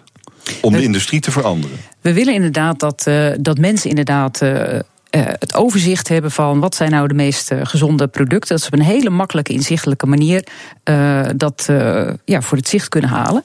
En uh, dat ze ook op een, uh, die, die etiketinformatie kunnen personaliseren. Want op het etiket staat best wel veel. En je gebruikt niet altijd alles wat erop staat. Dus als ja, maar je in... dit is de consument, dat hebben we gehad. Ik ben benieuwd naar, naar wat u vindt over hoe, hoe deze app... wat u daarvan van voor toekomst ziet. Het moet toch een soort consumentenmacht worden? Dat, dat zou heel goed een van de bijeffecten dat kunnen wil... zijn. Zeker. Is dat niet ja. het doel? Dat is een van de, van de dingen. Je, je, hebt dat, men, je helpt mensen gezond te kiezen... en je stimuleert ook de industrie om producten nog gezonder te maken. Ja. ja. ja, ja. En, en hoe, en hoe, maar als u nu tachtigduizend mensen heeft die die app gedownload hebben... Uh, dat zijn er nog niet zo heel veel. Er zijn veel meer consumenten. Ja, we zijn pas twee weken, dus we hebben een andere app, de Eetmeter. Een soort eetdagboekje, die heeft er een, een miljoen. Dus kijk, de, de mensen zien natuurlijk heel veel gebeuren op dit moment rond die app. Dus ik uh, ja, denk wel dat dat uh, snel al, gaat stijgen. U heeft een app met een miljoen. Waarom begint u dan een nieuwe? Waarom voegt u dat dan niet toe aan de oude? Is iets heel anders. Het oh, is een niet. eetdagboekje, ja. Oh. Wel handig om op een gegeven moment de connectie te maken, hoor. Gaan we ook wel ja. doen, maar ja. Ja, want dan pak je meteen die, die miljoen mensen. Want tachtigduizend bent het met me eens, is nog te weinig. Wat is het doel? Uh, zoveel mogelijk. Ja, hoeveel is dat? Ik heb daar geen hoeveel consumenten zijn er? Misschien wel acht, negen miljoen of zo? Geen idee. Hoeveel mensen doen boodschappen elke dag? Ja, zoiets, ja. Die wilt u toch allemaal hebben? Het liefst wel, ja. ja. Maar dat kan toch okay. ook? Ja. Ja, ja. Ik weet niet of en hij kan, is lekker maar... in het nieuws, dus heel veel mensen horen ervan. Dus die gaan hem allemaal downloaden, hij is gratis. Het is wel, de, de, de, je kunt er ook wel een paar vraagtekens bij stellen. Want niet alle supermarkten doen mee, Aldi en Lidl niet. Aldi voor een deel. En die is nog bezig om de rest van het portfolio erin te krijgen. Lidl nog niet. En dat is absoluut uh, zeker de bedoeling dat dat er ook uh, in komt. En juist dit soort acties, hè, dat inderdaad klanten zeggen... hé, hey, mijn producten staan niet in. Dat stimuleert natuurlijk om mee te doen. Ja, maar waarom doet Lidl niet mee dan? Uh, ja, die zijn er nog niet klaar voor. Ja. Waarom niet? Want... Misschien data nog niet helemaal op orde, et cetera. Ja. Of ze denken, we hebben er geen zin in. Dat zou kunnen, ja. ja maar dat, dat vertellen ze u toch? De, de Lidl, uh, de, daar zijn we mee in gesprek. Die, weet je, je moet inderdaad je, je data, dat staat op verschillende plekken. Dat moet in een database komen. Volgens mij zijn het meer praktische dingen. Maar uh, hmm. ik heb er alle vertrouwen in. Kijk, als je eenmaal tachtig procent hebt van de markt, dan komt de rest uh, snel. Daar ben ik niet zo bang voor dat, uh, dat we met een groot gat blijven zitten. Oké, okay, nou, dat ding is natuurlijk uh, meteen uh, getest. Uh, gisteren nog door Teun van de Keuken, van, uh, journalist van de Keuringsdienst voor Waarde, onder andere het, ja. in de Volkskrant. Uh, die is heel kritisch. Die zegt, ja, dit is niks voor mij. En hij maakte hem eigenlijk met de grond gelijk. Nou, dat is uh, één, ja. uh, één man. Vond u ervan eigenlijk, van die recensie? Van nou, kijk, Teun wil graag een, een stoplicht, een verkeerslicht op een product. En die vergelijkt alles uh, daarmee. Dus die kijkt inderdaad naar die app van, doet het hetzelfde als een stoplicht? Nee, het is iets ja. heel anders natuurlijk. Het is geen label op een verpakking. Dat zou ook kunnen, het zou misschien best een heel goed idee zijn... maar het is iets heel anders dan een app. Maar dan zie je het in één oogopslag. Dat, want hij is niet de enige. Dat, dat is ook het alternatief van de Consumentenbond... die ongeveer dezelfde kritiek had als Teun van de Keuken. Die ook zeggen, je moet gewoon een paar codes... rood, oranje, groen, waarbij groen gezond en rood is niet zo gezond. Nee, nogmaals, dat is een, dat is een andere discussie. Want dat gaat over een label op de verpakking. Ja. En dat hebben we natuurlijk ooit gehad, hè, met het vinkje. Ja. En het probleem uh, daarvan was dat uh, en mensen zagen het niet, uh, niet echt. En het uh, gedrag werd ook niet uh, aangepast door. Ze gingen niet meer van die uh, gezondere producten kopen. Maar het grote probleem was nog wel dat... de uh, meeste producenten deden niet mee. Dus je kon niet zien wat is nou het product inderdaad uh, dat echt uh, gezonder is. Oh, in de industrie is er geen draagvlak voor, voor zo'n stoplicht. Is dat het? Uh, dat was destijds voor het vinkje. Nu gaan er weer discussies over het stoplicht. En volgens mij is dat draagvlak uh, er nog steeds niet. Nee, nee. nee. Kijk, dus ik ben absoluut niet tegen iets op de verpakking. Zou heel mooi zijn, omdat ook... Uh, makkelijk te maken in één uh, oogopslag. Wilt u dat eigenlijk maar dan, liever? Uh, maar dan moet iedereen meedoen.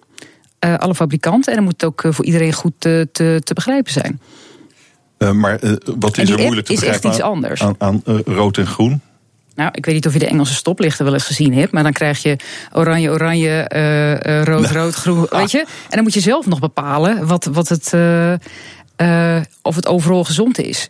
Ook bijvoorbeeld uh, een, een blikje cola heeft daar uh, vier groene vakjes. Want ja, er zit geen vet in, er zit geen zout in, et cetera. Ah. Dus best wel ongezonde producten komen er eigenlijk best wel gezond uit. Vind ik nog niet zo makkelijk, hoor. Dus u bent eigenlijk niet zo voor een stoplicht?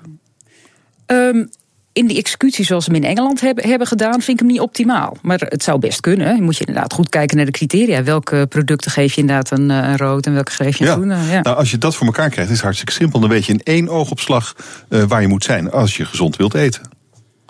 En nu moet je maar, app pakken. Ja, lastig. Er staan, niet alles staat erin. Uh, dat is natuurlijk zo. Dus... Uh, het is misschien second best. Zou dat, zou dat kunnen? Het heeft een ander doel.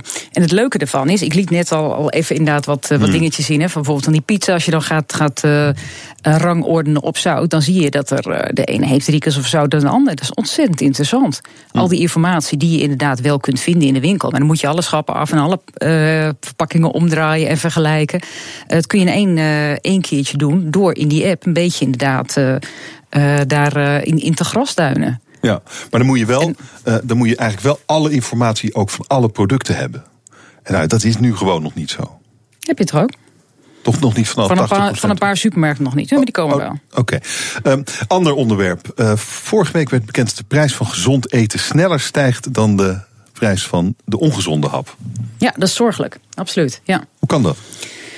Hoe kan dat? Ja, dat is uh, een goede vraag uh, hoe, het, hoe het kan. Het... Uh, uh, Volgens mij was het vooral... Uh, nou, details, economisch weet ik niet waarom het uh, inderdaad... Uh, uh, ongezonde nou precies uh, relatief goedkoper is. Maar het feit is dat de uh, gezondere pro- producten relatief duur zijn. En dat is niet handig. Vooral als je ook denkt dat er, er zijn enorme verschillen... tussen sociaal-economische groepen in uh, Nederland. Uh, en de mensen in de lagere sociaal-economische groepen... leven uh, zeven jaar korter dan de hoger opgeleiden. En vijftien jaar uh, in, in slechtere gezondheid. Nou, dat is echt wel enorme verschillen. Dus als je dan ook nog denkt van oké, okay, het wordt ook uh, duurder om gezond te eten. Dat valt niet mee.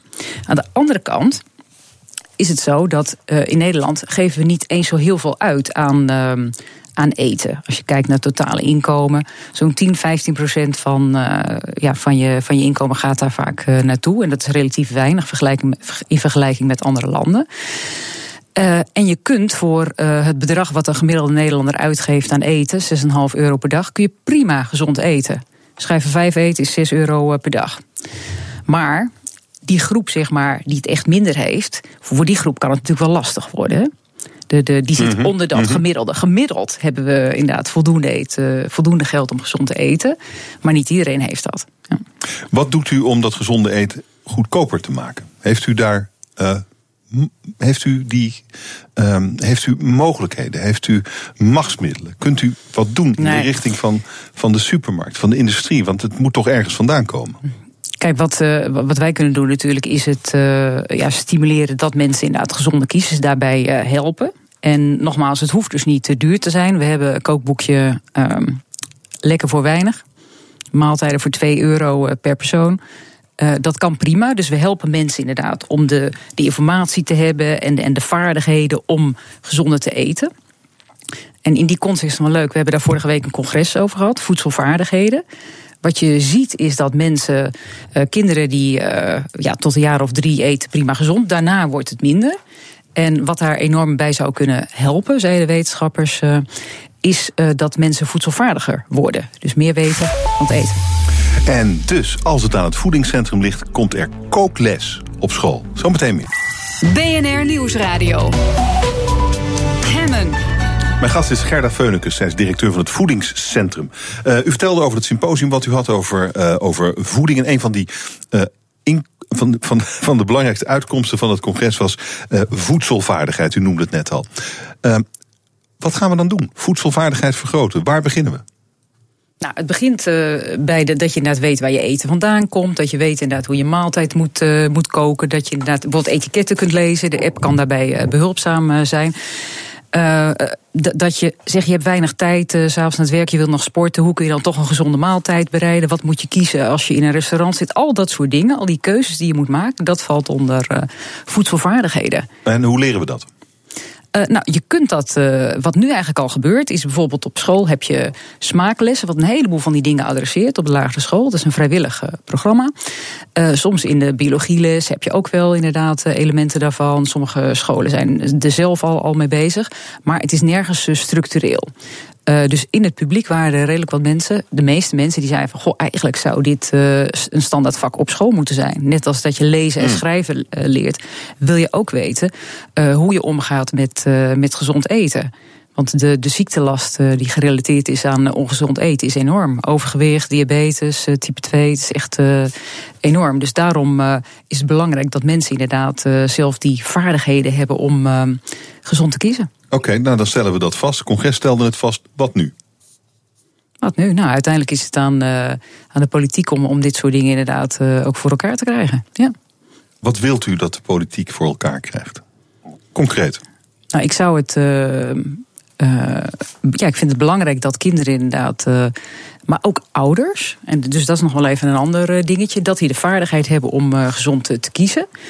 Uh, en een heel goed begin zou, zou zijn om dat op uh, scholen te, te introduceren. En als je daar de ouders bij uh, betrekt, uh, want niet alle ouders kunnen natuurlijk goed koken, hè, hebben voedselvaardigheden. Dus als je die er ook bij betrekt, dan uh, sla je twee vliegen in één klap. Moet je dan beginnen op de basisschool? Denk het wel. Ja, zou ik wel doen. Ja. Welke klas? Welke groep? Sommige mensen op het symposium zeiden zelfs, ja, je moet eigenlijk al eerder beginnen bij de voorschoolse opvang uh, en dergelijke. Ja, je kunt natuurlijk altijd uh, allerlei dingetjes uh, ja, met bereiden van voedsel en zo. Je kunt daar heel vroeg mee uh, beginnen. En hoe stelt u zich dat dan precies voor? Uh, dat, dat, uh, de, de voorschoolse opvang, daar gaan we. Hoe, hoe, hoe begin je dan? Met wat voor soort uh, leermiddelen? Hoe ga je dat een kind bijbrengen wat gezond is en wat? Nou, uh, wat bijvoorbeeld uh, veel gebeurt is dat uh, uh, scholen een moestuin hebben. En, en dat kinderen inderdaad dan samen uh, ja, bepalen wat ze inderdaad gaan maken. En ook kinderen die van tevoren nog nooit een radijsje hadden gezien, of misschien wel eens in de winkel, maar dachten, nou, dat weet ik niet, dat blief ik niet. Maar omdat ze het zelf inderdaad uh, het zaadje geplant hadden, het verzorgd hadden, et cetera. Op een gegeven moment, ja, wil je dat natuurlijk ook eten. Dus hun eigen worteltjes en hun eigen radijsjes en aubergines, et cetera. Neem het mee naar huis. Uh, uh, je kunt met de ouders en, en kinderen samen gaan, gaan koken. Zodat je zo langzamerhand uh, dat opbouwt, dat mensen echt weten, oké, okay, zo maak ik dus een gezonde maaltijd. Dus je zou moeten beginnen met uh, de moestuin. Hebben veel scholen natuurlijk al.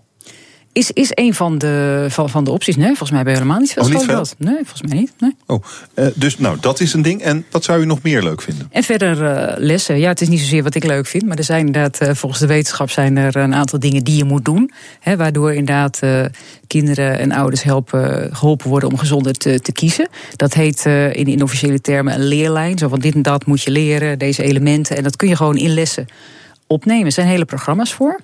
Smaakles is een bekend programma wat in veel, land, veel um, scholen al vrijwillig wordt, uh, wordt gerund. Mm. En dat heeft al die elementen. Dus dat zou je inderdaad uh, op kunnen voeren door dat in, uh, uh, ja, in, in alle scholen uh, te doen. Ja, ja, het kost wel een paar centen vermoedelijk. Ja, het is keuzes maken. Hè? Ik vind het wel belangrijk. Gaat u proberen dit verder te brengen? Kijk, we hebben de, de, de taak van het voedingscentrum is inderdaad mensen te informeren en de wetenschap te, te duiden. Uh, en dit is wat de wetenschap uh, zegt. Het zou inderdaad een, uh, een, een goed idee zijn. Het kan mensen helpen. Uh, het is natuurlijk nooit iets wat helemaal los is. Het gaat niet alles oplossen. Hè? Dus je moet gewoon een integraal plan hebben. Uh, dit, uh, het vorige kabinet is begonnen met de voedselagenda. Het huidige kabinet wil dat uh, opvolgen. Is aan het kijken naar een uh, preventieakkoord. En, en wellicht zou het daarin passen. Maar je moet het altijd gewoon in een uh, ja, complex zien van maatregelen. Je moet nooit ja. denken, net we hadden het over de app, we hadden het over logo's op de verpakking. Dat zijn allemaal uh, losse dingen. Je moet even kijken, wat wil je als geheel en hoe past het uh, in elkaar. Mm. Um, Oké, okay. dan, vinden, um, dan vinden ouders ook dat hun kind uh, eigenlijk meer gemakkelijker in staat moet worden gesteld om op school iets gezonds te kopen. Dat is nog steeds niet het geval op, uh, op uh, schoolkantines. En je koopt nog steeds rommel op school, toch? Nou, er zijn uh, aardig wat scholen, negenhonderdeenendertig uh, waren de laatste cijfers, scholen die inderdaad een gezonde kantine hebben. En die ook een beleid hebben op uh, ja, wat er inderdaad uh, bijvoorbeeld als tractatie meegenomen kan worden. En uh, dat is al behoorlijk veel, maar er zijn ongeveer tweeduizend scholen. Uh, ah. Dus er is nog een stuk te gaan. Driekwart van die scholen is bezig. We hebben al, uh, nou, ik denk bij een jaar of tien zijn we bezig met zo'n uh, programma. We hebben brigadiers die langs de scholen gaan, die kijken van wat hebben jullie en die suggesties doen hoe het uh, beter kan. Uh, en dat gaat op zich helemaal de goede, goede kant op, maar dat, uh, d- daar is nog wel een, uh, een duwtje aan te geven. En hoe gaat u dat duwtje geven?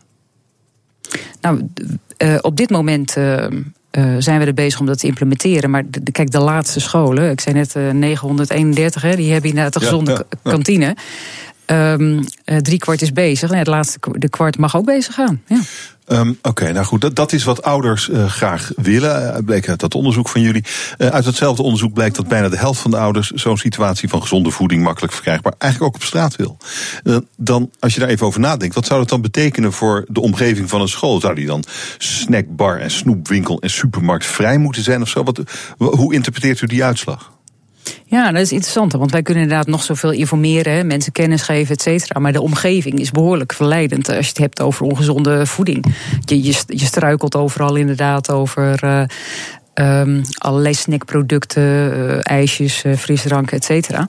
Uh, dus op, op het moment dat, uh, uh, dat je dat aanbod, uh, dus dat, ja, dat geldt voor, voor winkelstraten, uh, maar ook zwembaden. Uh, Uh, als je zorgt dat het meeste wat je daar uh, kunt uh, kopen gezond is, dan nut je, dan duw je mensen inderdaad mm-hmm. toe naar de gezonde keuze. En dat is wat ik graag zou willen.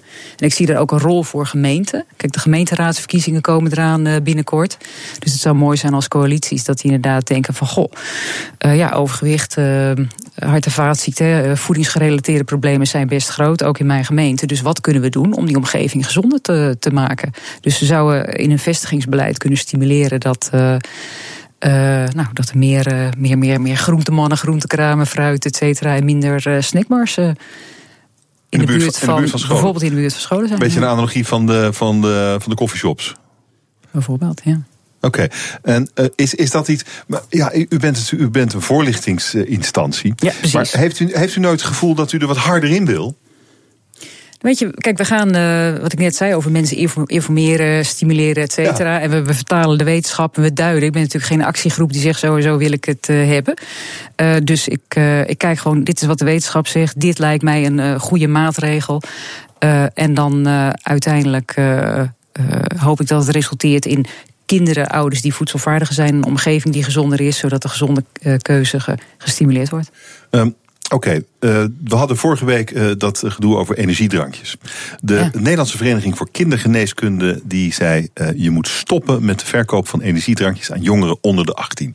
Dat was naar uh, aanleiding van... Ja, ze, ze kwamen af en toe uh, kinderen tegen met hartklopping... omdat ze twee of drie dingen gedronken hadden. Nou, dat is één element. Er zit ook heel veel suiker in die drankjes. Dat is het ja. tweede element. Uh, deelt u dat standpunt van die Vereniging voor Kindergeneeskunde? Stoppen ermee. Niet verkopen aan kinderen onder de achttien.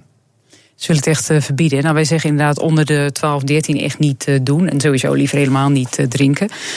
Um, kijk, ik ga niet over een verbod uh, of iets dergelijks. Maar die, mensen kunnen het best zo weinig mogelijk daarvan uh, van consumeren. Dat is duidelijk. En we hadden het net over de gezonde scholen. Als je die gezondere scholen hebt, de gezonde kantines. Wat daarbij hoort, is inderdaad ook uh, uh, geen automaten met suikerhoudende frisdrank. Uh, en... Als je dat hebt en je hebt een beleid op je school... heb je automatisch ook die energiedrankjes niet. Nee. Dat kun je gewoon meenemen daarin. Heel veel scholen hebben dat eigenlijk al. Hè? Dat ze zeggen van, nou, we, we willen die niet. Uh, uh, we stimuleren het, uh, het water drinken. We hebben watertappunten en uh, alleen gezonde dranken. En uh, ja. Oké, okay, maar u, u zegt niet dat, dat er moet een verbod op komen. Want het is zo slecht. Verkoop het niet meer aan kinderen onder de achttien. Ik ga daar niet over, maar ik zou het niet... Uh, nou ja, al ik die, ben er al niet die, dol op, nee. Al die doet het in het Verenigd Koninkrijk en Ierland wel. Hè? Jongeren onder de zestien doen ze gewoon niet meer, verkopen ze niet meer. Zijn de supermarkten zelf die dat doen? Zou je dat toejuichen? Ik vind dat er een minder beschikbaarheid, vind ik wel positief, ja. ja. Kijk, je wordt er niet echt beter van. Het is suikerrijk, uh, veel calorieën. Ja, maar het is misschien een goed idee om in Nederland ook te doen. Ze, ze, ze, ze moeten ook gewoon dan vragen, de kassières, naar de, net als met alcohol... naar de leeftijd uh, van de koper van zo'n drankje. Ja, nogmaals, ik ga daar niet over, maar het, we hebben er weinig aan, de energiedranken. Ja. Wilt u niet, nou nooit eens een keer dat u er wel over gaat? ja, dan, uh, dan moet ik een andere job zoeken. Dank u wel voor dit gesprek. Gerda Feunekes, directeur van het Voedingscentrum. Hartelijk dank. B N R Nieuwsradio. Hemmen.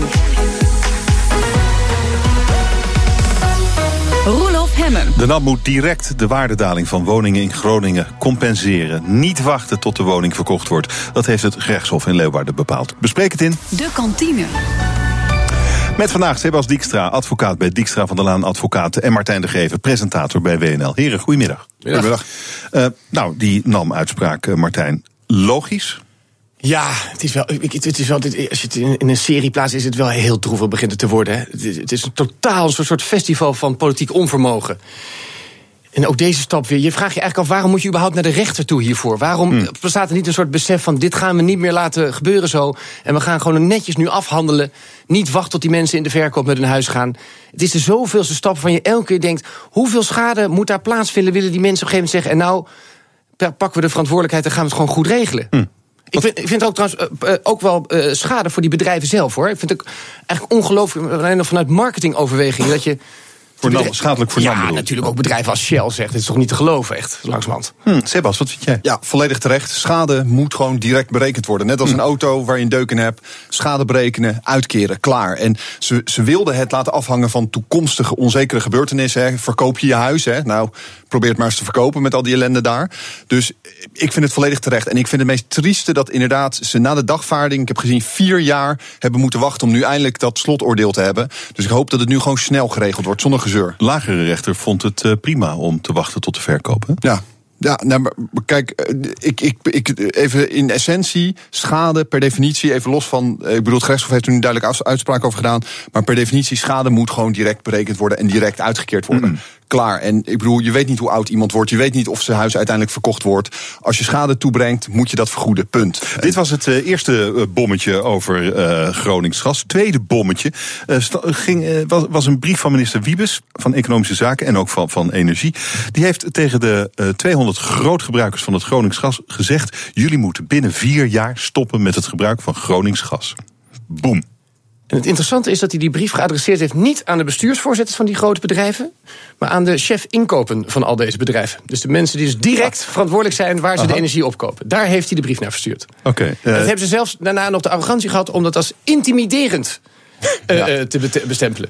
Maar die kijk, bedrijven is... vonden dat intimiderend. Vind je dat gek? Ja, dat vind ik zeker gek, want je kan je toch afvragen... wat, wat wil je dan als bedrijf? Wil je nog serieus zeggen, wij, wij staan op ons juridische rechten... en we laten gewoon doorgaan waar we nu mee bezig zijn... en we weten dat al die mensen allemaal een kopje ondergaan? Dit is het zoveelste voorbeeld van een soort... De politiek heeft het nu over depolitiseren van het probleem. He, dus, de, dus de N A M slaagt er niet in om die mensen keurig te doen. De, de politiek zelf niet. Wat ze nu uiteindelijk, waar je dan naartoe gaat, is een situatie... dat je, laat ik het zo zeggen... Dit, het, het, het verhaal Groningen is toch niet een juridisch verhaal? Dat is een menselijk drama. Waar de politiek elke keer moet zeggen... we willen wel, maar we kunnen niet. Hoe lang moet dat nog doorgaan? En dit vind ik het zoveelste voorbeeld. Ik bedoel, hoe apathisch moet je als overheid zijn? Je moet dus vragen aan die bedrijven of, of ze dat alsjeblieft willen doen. Ja, en dan nog, en dan, en dan maar hopen dat ze daarop ja zeggen? Nou, ik geloof niet dat het een vraag was van uh, wie. Er zit een dwingend karakter in. Het moet gewoon ja. gebeuren. Sebas, kan dat zomaar? Ja, nee, kijk, dus er spelen natuurlijk allerlei verhoudingen. Er zijn verwachtingen gewekt, er zijn overeenkomsten, uh, liggen er juridisch... kan je daar, nou ja, jaren over vechten. Dat is bij die gaat vorige... ongetwijfeld ook gebeuren. Ja, en bij die vorige kwestie ook gebeurd. Alleen, ik vind het belangrijkste... ik bedoel, dat gaat natuurlijk om, ik noem het maar even mensenlevens... Hè, om uh, gevaar voor mens en, uh, en dier en uh, schade voor woningen... is dat, uh, nou ja, de code rood hè, van de, uh, de toezichthouder. Mm-hmm. Ik bedoel, dat is uiteindelijk de essentie geweest. Op het moment dat het een gevaarlijke situatie oplevert... moet de overheid ergens een streep tussen uh, kunnen zetten. Alleen, dat moeten natuurlijk wel de verwachtingen van die... ik noem het maar even leveranciers, moeten dan wel enigszins worden gerespecteerd of in ieder geval gecompenseerd. Ik bedoel, daar, daar moeten ze over in gesprek. Maar dat is een andere discussie. Ik bedoel, als hij nu ergens de, de lijn zet, vind ik terecht voor de, voor de mensen die het direct betreft. Alleen dan moet er een vervolgtraject zijn met, ja, hoe gaan we dat, dat regelen? Want je kan niet zomaar een lijn uh, trekken na, na, nou ja, ik noem het maar even, na jarenlange verwachtingen. Ja. Het is toch niet alleen maar het probleem van die tweehonderd bedrijven. Die, die hebben toch ook gewoon maar dat gas benut... omdat het er nu eenmaal was, het werd aangeboden... gestimuleerd vijftig oh, jaar geleden. Die, oh, in die zin is die bedrijven niks te verwijten. Die nee, hebben die... Kijk, waar ze het goedkoopste gas kunnen krijgen... en dan uh, sluiten ze het aan en dan kopen ze het in. Alleen, kijk, laat ik zo zeggen, wat ik het eigenlijk het meest trieste moment... nog van dit hele affaire vond, was dat op een gegeven moment... Mark Rutte in Buitenhof zei... ook die schadeafhandelingen die duren hebben zo lang geduurd. Heel vervelend, dan kwam door die lange formatie. Oh ja. En een paar dagen later melden de heren Pechtold en Buma... die toch ook aan die formatietafel zaten. Nee hoor, dat is nooit een reden geweest. Maar moet je dus nagaan dat je dus op dit dieptepunt... diep wantrouwen van de Groningse burgers jegens de overheid. Dat je ze op deze fase nog het voor elkaar krijgt om met een drogreden in een, in een televisieprogramma te gaan zitten wat twee dagen later door je coalitiepartners onderuit getrokken wordt. Nou, dan begrijp je dus nog steeds niet wat je die mensen aangedaan hebt. Oké, okay, ik zit nog even verder te denken. Als het, als het met die bedrijven kan, uh, ik weet niet waar jij op stookt, maar ik heb gewoon gas thuis. Ja, en, en, wij moeten ook over, hoor. En, ja, wij moeten zeker over. Maar zou dat dan ook gewoon zo, boem, met zo'n koude sanering kunnen gaan? Uh, uh, uh, uh, heren, jullie gaan gewoon van het gas af nu. Zoek het maar uit. Dat, dat, ja, maar dan moet je wel, natuurlijk wel zorgen dat je nou ja, direct maar, een alternatief hebt. Ja. Maar in feite moet dat nu gebeuren. Er moeten, er moeten miljoenen huizen in Nederland moeten dus allemaal getransformeerd worden. Moeten allemaal van het gas af. Moeten allemaal op elektriciteit.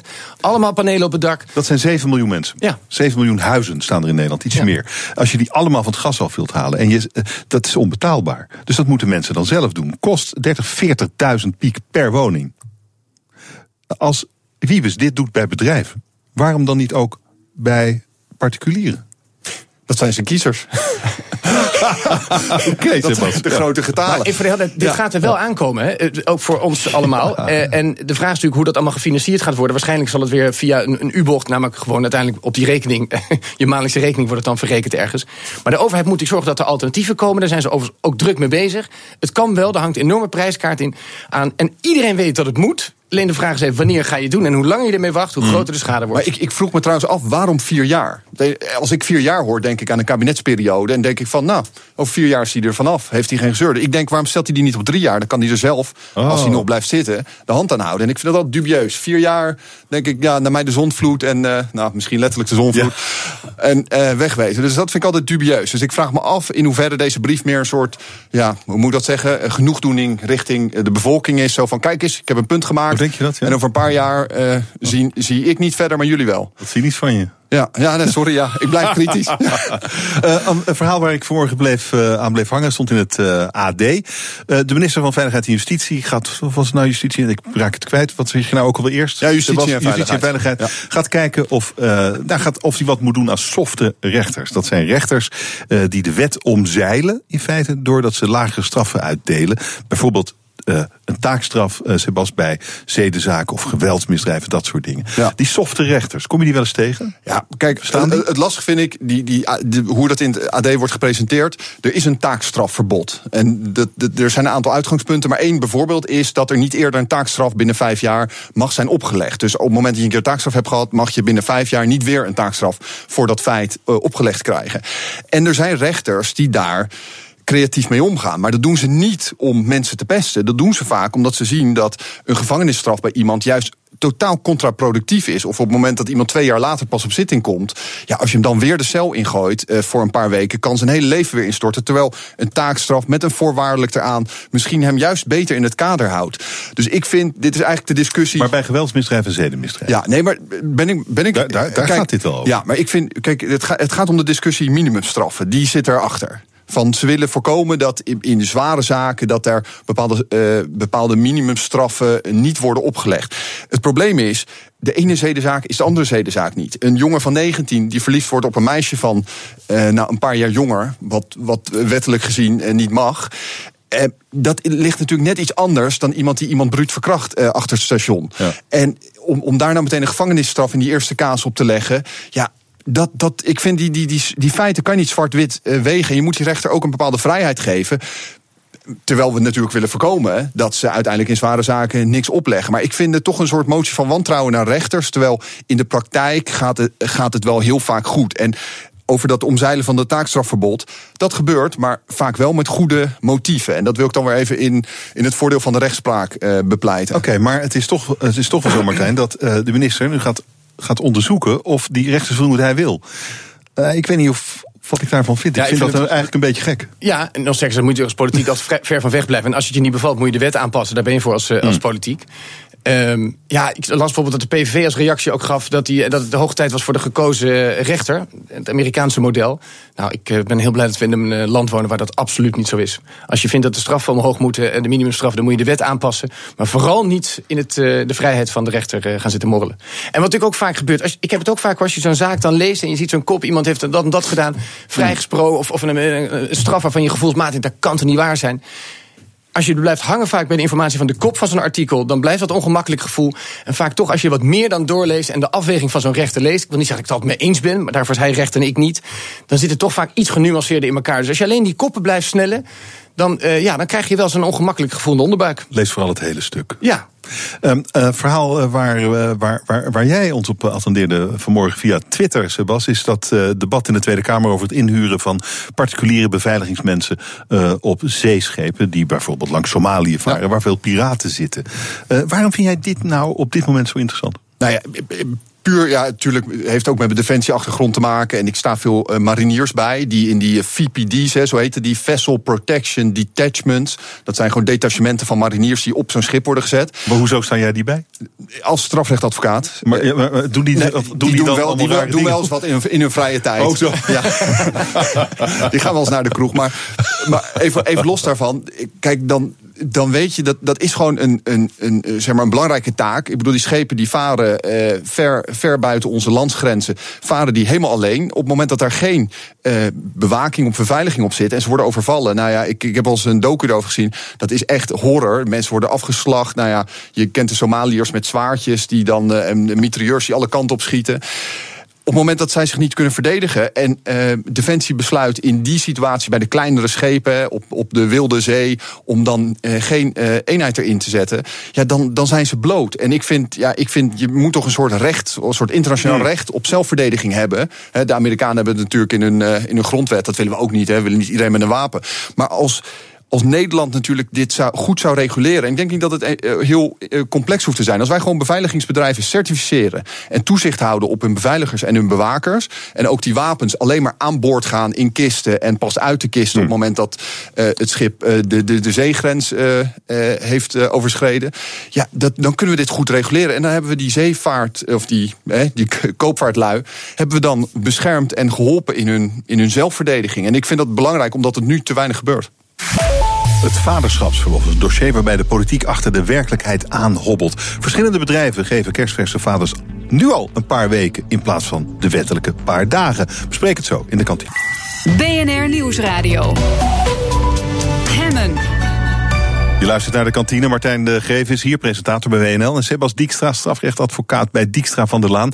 Uh, vaderschapsverlof. Uh, steeds meer bedrijven verlengen het verlof voor vaders, blijkt uit onderzoek van deze zender, B N R. Die bedrijven lopen vooruit op de wetgeving. Bij sommige bedrijven kunnen medewerkers al vier weken, soms zelfs acht weken verlof opnemen. Uh, bijvoorbeeld door gewoon na doorbetaalde verlof ook nog een paar maanden onbetaald verlof op te nemen. Waanzinnig. Uh, hoe hebben jullie dat gedaan? De kindjes? Ja, Z Z P'er, hè? Oh, dus. Dan geef jezelf uh, onbetaald verlof. Ja, Oké, okay. ja. Is dit? Uh, ik hoorde er vanmorgen ook weer allerlei mensen over vertellen hoe waardevol het is om een paar maanden bij je kind te kunnen zijn, als, als vader zijn, als, als het net geboren is. Hoe goed het voor je hersens is om zich eens even bezig te houden, niet met je bedrijf, maar gewoon met je kind. Het schijnt alleen maar voordelen te hebben.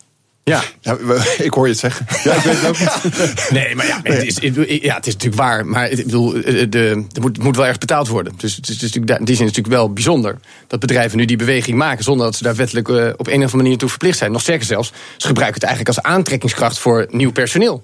Nou, dat is het misschien dat, krapte. Hier ja, is een mooie voorwaarde. Je laat natuurlijk zien dat je op een bepaalde manier in de maatschappij staat. Uh-huh. Uh, het, het geeft ook een enorme euforie, heb ik begrepen. Geloof ik, I N G heeft het gele, uh, ja, maand, I N G. Ma- ja. I N G gedaan. Ik sprak daar een paar mensen, een vriendje van mij die daar werkte. Dus dat heeft ook een enorm positieve werking mm. gehad. Dus, dus ze adverteren er ook mee, ja. uh, ze treden mee naar buiten. Dus ik, dat is alles behalve veroordeeld hoor, zeg ik dat. Maar dus het wordt in die zin ook gebruikt gewoon als, ja, voor binnen het bedrijf. En ook letterlijk de aantrekkingskracht ja. van het bedrijf. Het is vooral voor jonge I T'ers. Ja. ja, ja, dat is het eigenlijk. Ja, druk met een, ja, met een gezinsleven. ja, uh, ja, ja oké. Okay. Uh, we hebben nog iets, uh, iets anders uh, uh, over de rechterlijke macht, uh, Sebas. Uh, de rechterlijke macht en het Openbaar Ministerie hebben veel te weinig kennis over T B S. Verhaal in de Telegraaf deze ochtend. Herken je dat? Wat is hier niet in orde? Ja, nou kijk, de, de, de oorsprong van deze discussie, dat, althans, dat zo, daar herleid ik dat ook uit de Telegraaf, is de discussie wanneer een rechter T B S kan opleggen. En nou ja, dat dat is in de zaak uh, van uh, Michael P., hè, dus uh, de, de, de vermeende uh, moordenaar van uh, Anne Faber. Daar is die discussie opgelaaid. Van, uh, Michael P. is toentertijd veroordeeld voor twee brute verkrachtingen. Ja. Um, als je dat vonnis leest van de rechtbank, uh, dan lees je ook dat er iemand is zonder berouw. Dat het echt op een gruwelijke wijze... Uh, zeker, waar u zei dat hij er trots op was. Waar trots op was, inderdaad. En op gruwelijke wijze zijn daad heeft verricht. En de kritiek was, waarom heeft hij geen T B S opgelegd? Nou, wat, wat uh, uit het artikel van de Telegraaf ook blijkt... men vindt, uh, de onderzoekers vinden... dat de rechterlijke macht moet weten, hè, want dat herleid ik uit... dat iemand die gestoord gedrag vertoont... waar nog geen stoornis is vastgesteld... bijvoorbeeld omdat hij weigert mee te werken aan observaties, onderzoeken, uh, rapportages...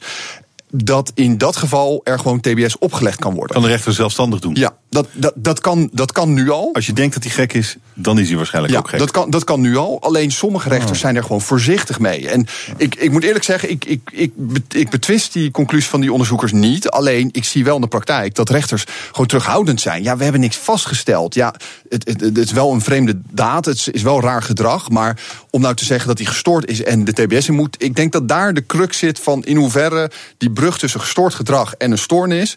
in hoeverre dat bij rechters duidelijk is... dat ze dan gewoon tot oplegging kunnen overgaan als ze dat willen. En... Dus een, dus een, wat ik heel apart vind, vanavond in de, de Kamer om zeven uur... is het debat over de W O D C, het wetenschappelijk instituut... dat dit ook onderzocht oh ja. heeft. Uh, daar is natuurlijk enorm veel over te doen. Dus, uh, Nieuwsuur kwam natuurlijk achter dat daar uh, zwaar gestuurd werd... op zogenaamd een onafhankelijke uh, instantie. En niet een beetje, maar echt heel fors. Op de vraagstelling, op de conclusies. Echt zeer, zeer verontrustend. En dit is wel interessant. Nu komt dus dit onderzoek naar buiten. En dat moeten we even, best ingewikkeld even te interpreteren. Want zijn er nou alle rechters die geen kennis hebben... wanneer ze wel of geen T B S... of hebben ze toevallig één gesproken? Dus, en dan merk je in één keer wat de schade is... van zo'n, van zo'n affaire met zo'n W O D C. Dit is een W O D C-rapport. Ja, kan je de vraag stellen... Heeft de minister dat ingestoken? Ha. Ja, is het geheel uh, onafhankelijk plaatsvond? Dus ik heb geen enkele informatie dat dat dus niet goed zou zijn gegaan. Maar ik besefte me op een dag als vandaag weer eens even wat de schade dus is... als er dus zo verkeerd wordt ingegrepen door de politiek op deze onafhankelijkheid. En dat debat over die onafhankelijkheid ja. vindt dus macaber genoeg ja. vanavond nog plaats in de ja, Tweede Kamer. Ja. Maar goed, blijft natuurlijk het probleem van, uh, van de verdachte... die niet wil meewerken aan een onderzoek uh, naar zijn psychische gesteldheid... die dan vervolgens vaak niet de T B S krijgt... die hij misschien wel hard nodig ja. heeft. Ja, en dat is, dat is verkeer, en die dat, de maatschappij hard nodig ja, maar dat is. Dat is het verkeerde uitgangspunt in het huidige systeem. Op het moment dat je niet meewerkt... kan je feitelijk, ook met bijstand van een goede advocaat... feitelijk onder T B S uitkomen. Door maar ervoor te zorgen dat er niets over je terug te, te, te vinden valt. Dat er geen aanknopingspunten zijn om dat gestoorde gedrag eh, vast te stellen. Overigens vind ik, dat is mijn persoonlijke mening... het systeem moet dusdanig veranderd worden... dat op het moment dat je niet meewerkt... dat de rechter gewoon per definitie bij... gestoorde delicten, laat ik het maar zo noemen. Ik bedoel, een brute verkrachting is, is in mijn optiek gewoon per definitie een delict wat gestoord gedrag, of althans gestoord gedrag moet, moet impliceren. En dat de rechter dan gewoon over moet kunnen gaan tot de oplegging van T B S, tenzij iemand meewerkt en daaruit blijkt dat dat het eigenlijk, nou ja, ja, ja, dat het verklaarbaar is... of dat, nou ja, dat T B S niet aangewezen is. Maar ja, er, moet, er, moet een soort, er moet een soort kader komen... dat de rechter niet meer per se die aanknopingspunten hoeft te hebben... op het moment ja. dat uh, het, het feit zo gestoord is... dat je eigenlijk niet anders kan zeggen van... hier moet T B S op, uh, opgelegd worden... mits iemand het tegendeel ja. kan bewijzen. Maar jij, jij bent advocaat. Er, was, er, er zijn in, in deze zaak hebben advocaten ook... Uh, zijn advocaten aan de orde gekomen. Die zeiden tegen hun cliënt... Hey, je kan, laat je maar niet onderzoeken, want dan krijg je T B S. T B S is een soort van oneindig. Ga voor een gevangenisstraf. Ja. Dat is wel een trend van de laatste paar jaren. Jij zegt iets anders nu. Ja. Nee, de, de laatste paar jaren zie je dus maar steeds meer... dat is de meer... angst, hè? Dat is, kijk, maar dat is de ja. angst van heel veel mensen. Kijk, daarom zeggen sommige advocaten ook... je moet T B S veranderen. Hmm. Je moet T B S een ander kader maken. Nou, ik heb iets over maximumduur gehoord. Dat, nou ja, dat, daar ben ik totaal... of een, ja, inderdaad een maximum minimumduur. Dat vind ik ook uh, eigenlijk totaal niet gepast. Want je behandelt iemand en dan weet je niet of dat drie, zes of acht nee. jaar is. En als je niet meewerkt, dan hoef je alleen maar je tijd uit te zitten. Maar de, de essentie is... Uh, de zaak Anne Faber heeft dit weer opengebroken. De discussie weer opengebroken. In hoeverre had uh, Michael P. toentertijd na die brute verkrachtingen... T B S opgelegd moeten krijgen. En ik zeg, juridisch zit die rechter er misschien niet helemaal naast. Maar ik zeg, uh, ik noem het maar even... rechtvaardigheidsgevoel uh, technisch... had er T B S opgelegd moeten worden. Ja. Dat is natuurlijk ja. een retro... Wat is, wat is dan je, je idee? Is dat, dat die rechter daar te weinig kennis van heeft... zoals vandaag in de Telegraaf staat? Of hebben ze te weinig juridische ruimte... om daartoe over te gaan? Ik de, het, het kader wat hij voor zich heeft gehad, heeft hem beperkt. Laat ik het maar zo formuleren. En dat zegt niet dat hij, dat hij het systeem niet, niet in de smiezen heeft. Maar dat zeg, daarmee zeg ik gewoon dat het, het systeem had eigenlijk bij zulke ernstige feiten ervoor moeten zorgen dat het T B S... tenzij werd. Want er is kennelijk iets mis met die jongen. En dan gaan we hem eerst behandelen en dan zien we wel uiteindelijk uh, hoe lang dat gaat duren. Um, hebben jullie het nieuws meegekregen van die uh, politici die uh, de afgelopen vijf jaar in totaal twintig miljoen euro aan wachtgeld hebben meegekregen? Uh, hebben we te danken deze kennis aan het televisieprogramma één Vandaag. Die hebben cijfers opgevraagd via de wet openbaarheid van bestuur. Uh, twintig miljoen in vijf jaar. Laten we eens even kijken. Is dat veel? Um, Iets minder dan een ton per, ik, uh, ja, per het, het, politicus. Ik af. Ik heb je het gevoelsmatig denk je dat is heel veel en dat kan zo lang niet en te gek voor woorden, et cetera.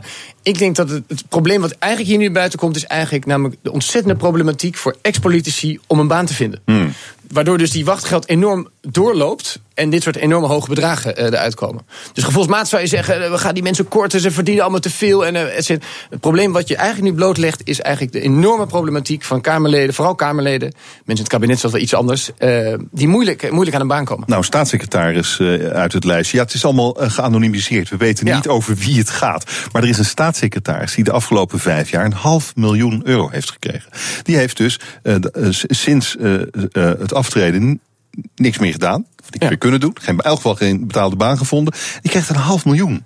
Ja, ja ik weet niet. Ik weet niet. Dat, wat denk jij, Sebas? Is dat gevoelsmatig riekt dat naar, naar corruptie? Corruptie? Nee, maar ik bedoel dat het systeem corrupt is. Dat heeft oh, niks oh, tegen okay. de, de staatssecretaris zelf. Maar dat, dat, voelt, dat voelt zo. En wat, wat ik het belangrijkste vind, van die, met name dat één Vandaag dat naar buiten brengt. Ik ben met name geïnteresseerd naar hoe dat systeem eronder nou werkt. Als ik dan die, die ik noem het maar even, die, die uh, mediaberichten zie over bijvoorbeeld uh, het Kamerlid wat uh, ging flyeren voor Hillary Clinton in Amerika. Oh ja.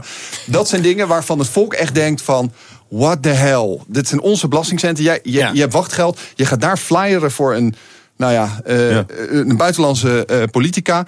Dat zijn dingen waardoor ik denk, klopt dat systeem wel van onder? Ik bedoel, hoe, hoe, gaat, hoe gaat het met die sollicitatieplicht? Uh, komen ze die na? Wie houdt er toezicht op? Daar ben ik in geïnteresseerd. Hoeveel jaar wachtgeld krijg je als je een dag in de Kamer hebt gezeten? En hoeveel als je uh, achttien jaar in de Kamer hebt gezeten? Maar dat is op zich allemaal openbaar. Dus ja. ik moet toch even, als je het woord corruptie kijkt, het is natuurlijk op nee, geen enkele manier. Systeem, hè? Systeem, nee, nee, maar ja. het is op geen enkele manier gesteld dat deze mensen op een manier geld nu tot zich hebben genomen wat nee, nee, niet nee, volgens nee, de regels is. Heel gevoelsmatig heb ik het over, ja. eh, Martijn. Ja, nee, maar goed, kijk, een half miljoen, dat, dat, dat voelt natuurlijk aan. Dat, dat kan natuurlijk eigenlijk gewoon echt niet. Wie is dat? Ja, dat vind ik gevaarlijk. De, ik heb er zijn wel... er eigenlijk maar een paar, hè? Ja, ja je, staatssecretaris Wekers komt hier... Eh, Frans Wekers, die, hier stap, wel, die, die stapte volgens mij in tweeduizend veertien op. Ja, en als je dat dan... En dat is vijf tachtig jaar geleden. Ja, en tachtig procent dan van je... Ja, wat een staatssecretaris zit op, honderdtwintig of zo, honderddertig, denk ik. honderddertig. Ja, dan is er iets hoger natuurlijk. Ja. ja, dus dan haal je dat eraf, dan kom je ongeveer ja. op dat half miljoen. Ja, nogmaals, we weten dit niet. Uh, maar Wekers, hij heeft pas uh, nou, vorig jaar of zo een nieuwe baan gekregen in Londen. Bij de ja. uh, bij, uh, Europese Bank voor Wederopbouw en Ontwikkeling. Ja, ik weet niet wat dat verdient. Zou je kunnen zeggen dat zo iemand dan uh, misschien een soort... Uh, om, het, om, het, om tegemoet te komen, het sentiment dat, uh, dat Sebas hier, hier neerlegt... Hè, dat zo iemand misschien dan ook, als hij een goed betaalde baan krijgt... dat hij een beetje terug moet gaan betalen of zo? Ja, het lijkt mij, als op in zo'n situatie... dat je dit moet ook een soort ongemakkelijk gevoel geven. Het kan best wel dat je even nog even doorbetaald wordt... en even moet nadenken en moet bijkomen van het ontslag of van het opstappen. Maar dit, je kan natuurlijk niet vier, vijf jaar... zo'n hoog percentage van je laatstgenoot salaris naar binnen nee, harken. Maar het is, het is natuurlijk wel het vangnet... want wie wil er anders politicus worden misschien wel? Hè? Kun je je ook afvragen. Ja, maar ik daar, het voorbeeld wat jij net noemt, Vasile Hatschi... vind ik dus echt een, toch wel echt een groot verschil. Hè? Als iemand gewoon het einde ja, van zijn termijn ja, haalt... en, en daarna eh, op wachtgeld gaat... als dat iemand gewoon opstapt en eigenlijk van zijn wachtgeld vrijwilligerswerk... Amerika gaat doen. Kijk, daar, daar zou gewoon de regels ja. van moeten worden aangepast, vind ik. Maar je, je, je merkt ook, de gut feeling van, van onze, eh, onze samenleving is van... dat stinkt, dat systeem, dat klopt niet. En, en daar moeten ze gewoon transparant over zijn. Ja. Van, wat is in haar situatie gebeurd? En dan moeten ze meteen naar buiten brengen. Niet, niet tijden wachten, onderlinge gesprekken met de fractievoorzitter. Nee, gewoon aan het volk uitleggen. Hmm. Wat is ze daaraan doen? Hoeveel geld krijgt ze mee? Maar, en moet ze solliciteren? Moet ze iets anders daarvoor doen? Kijk, ik kan heel vaak de reflex aan zien bij spreken op Twitter. Dat mensen zeggen, ja, weet je, als ik morgen ontslagen word of moet opstappen... dan krijg ik drie maanden mee.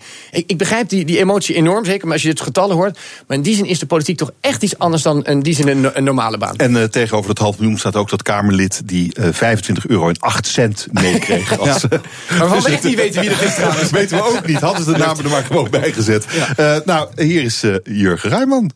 De ja, man die over, niet op ja, wachtgeld staat. Ik heb het over dit werk voor zijn geld. Er zit ook een luchtje aan, net als in de politiek. Want ik ga het hebben over uh, mest en fosfaten. Er is uh, oh, weer uh, fraude aan het licht gekomen van de boeren. Maar nou blijkt het dat, ja, het gaat volgens mij om veertig of vijfenveertig boeren van de zeventienduizend melkveehouders die er in Nederland zijn. Dus hoe groot is het probleem en wat is het precies? Uh-oh. Waarom worden ze, ja, komen ze met deze fraude nu? Hoe erg is onze fosfaatuitstoot? En uh, ja, wat kunnen we eigenlijk met al de mest doen? Want we kunnen ook gaan exporteren, heb ik begrepen.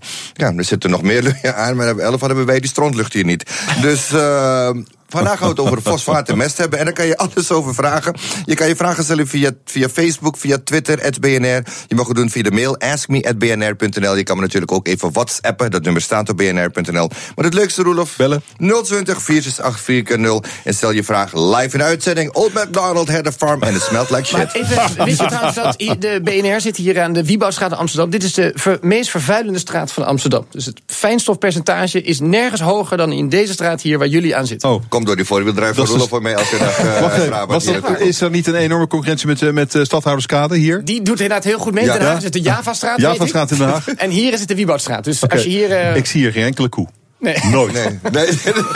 Jongens, ik ga de kantine nou, sluiten. Vandaag eentje, maar dat is een andere soort. Jurgen, veel plezier zometeen. Uh, dank uh, Sebas Diekstra, advocaat bij Diekstra van der Laan Advocaten en Martijn de Geven, presentator bij W N L. Dank jullie zeer. Dit was het voor vandaag. Morgen ben ik er weer voor je dagelijkse deep dive in het nieuws. Dan is Alco de Jong van Eurosport mijn gast. We gaan het hebben over bijvoorbeeld de Olympische Spelen. Dat morgen. Tot dan. Dag.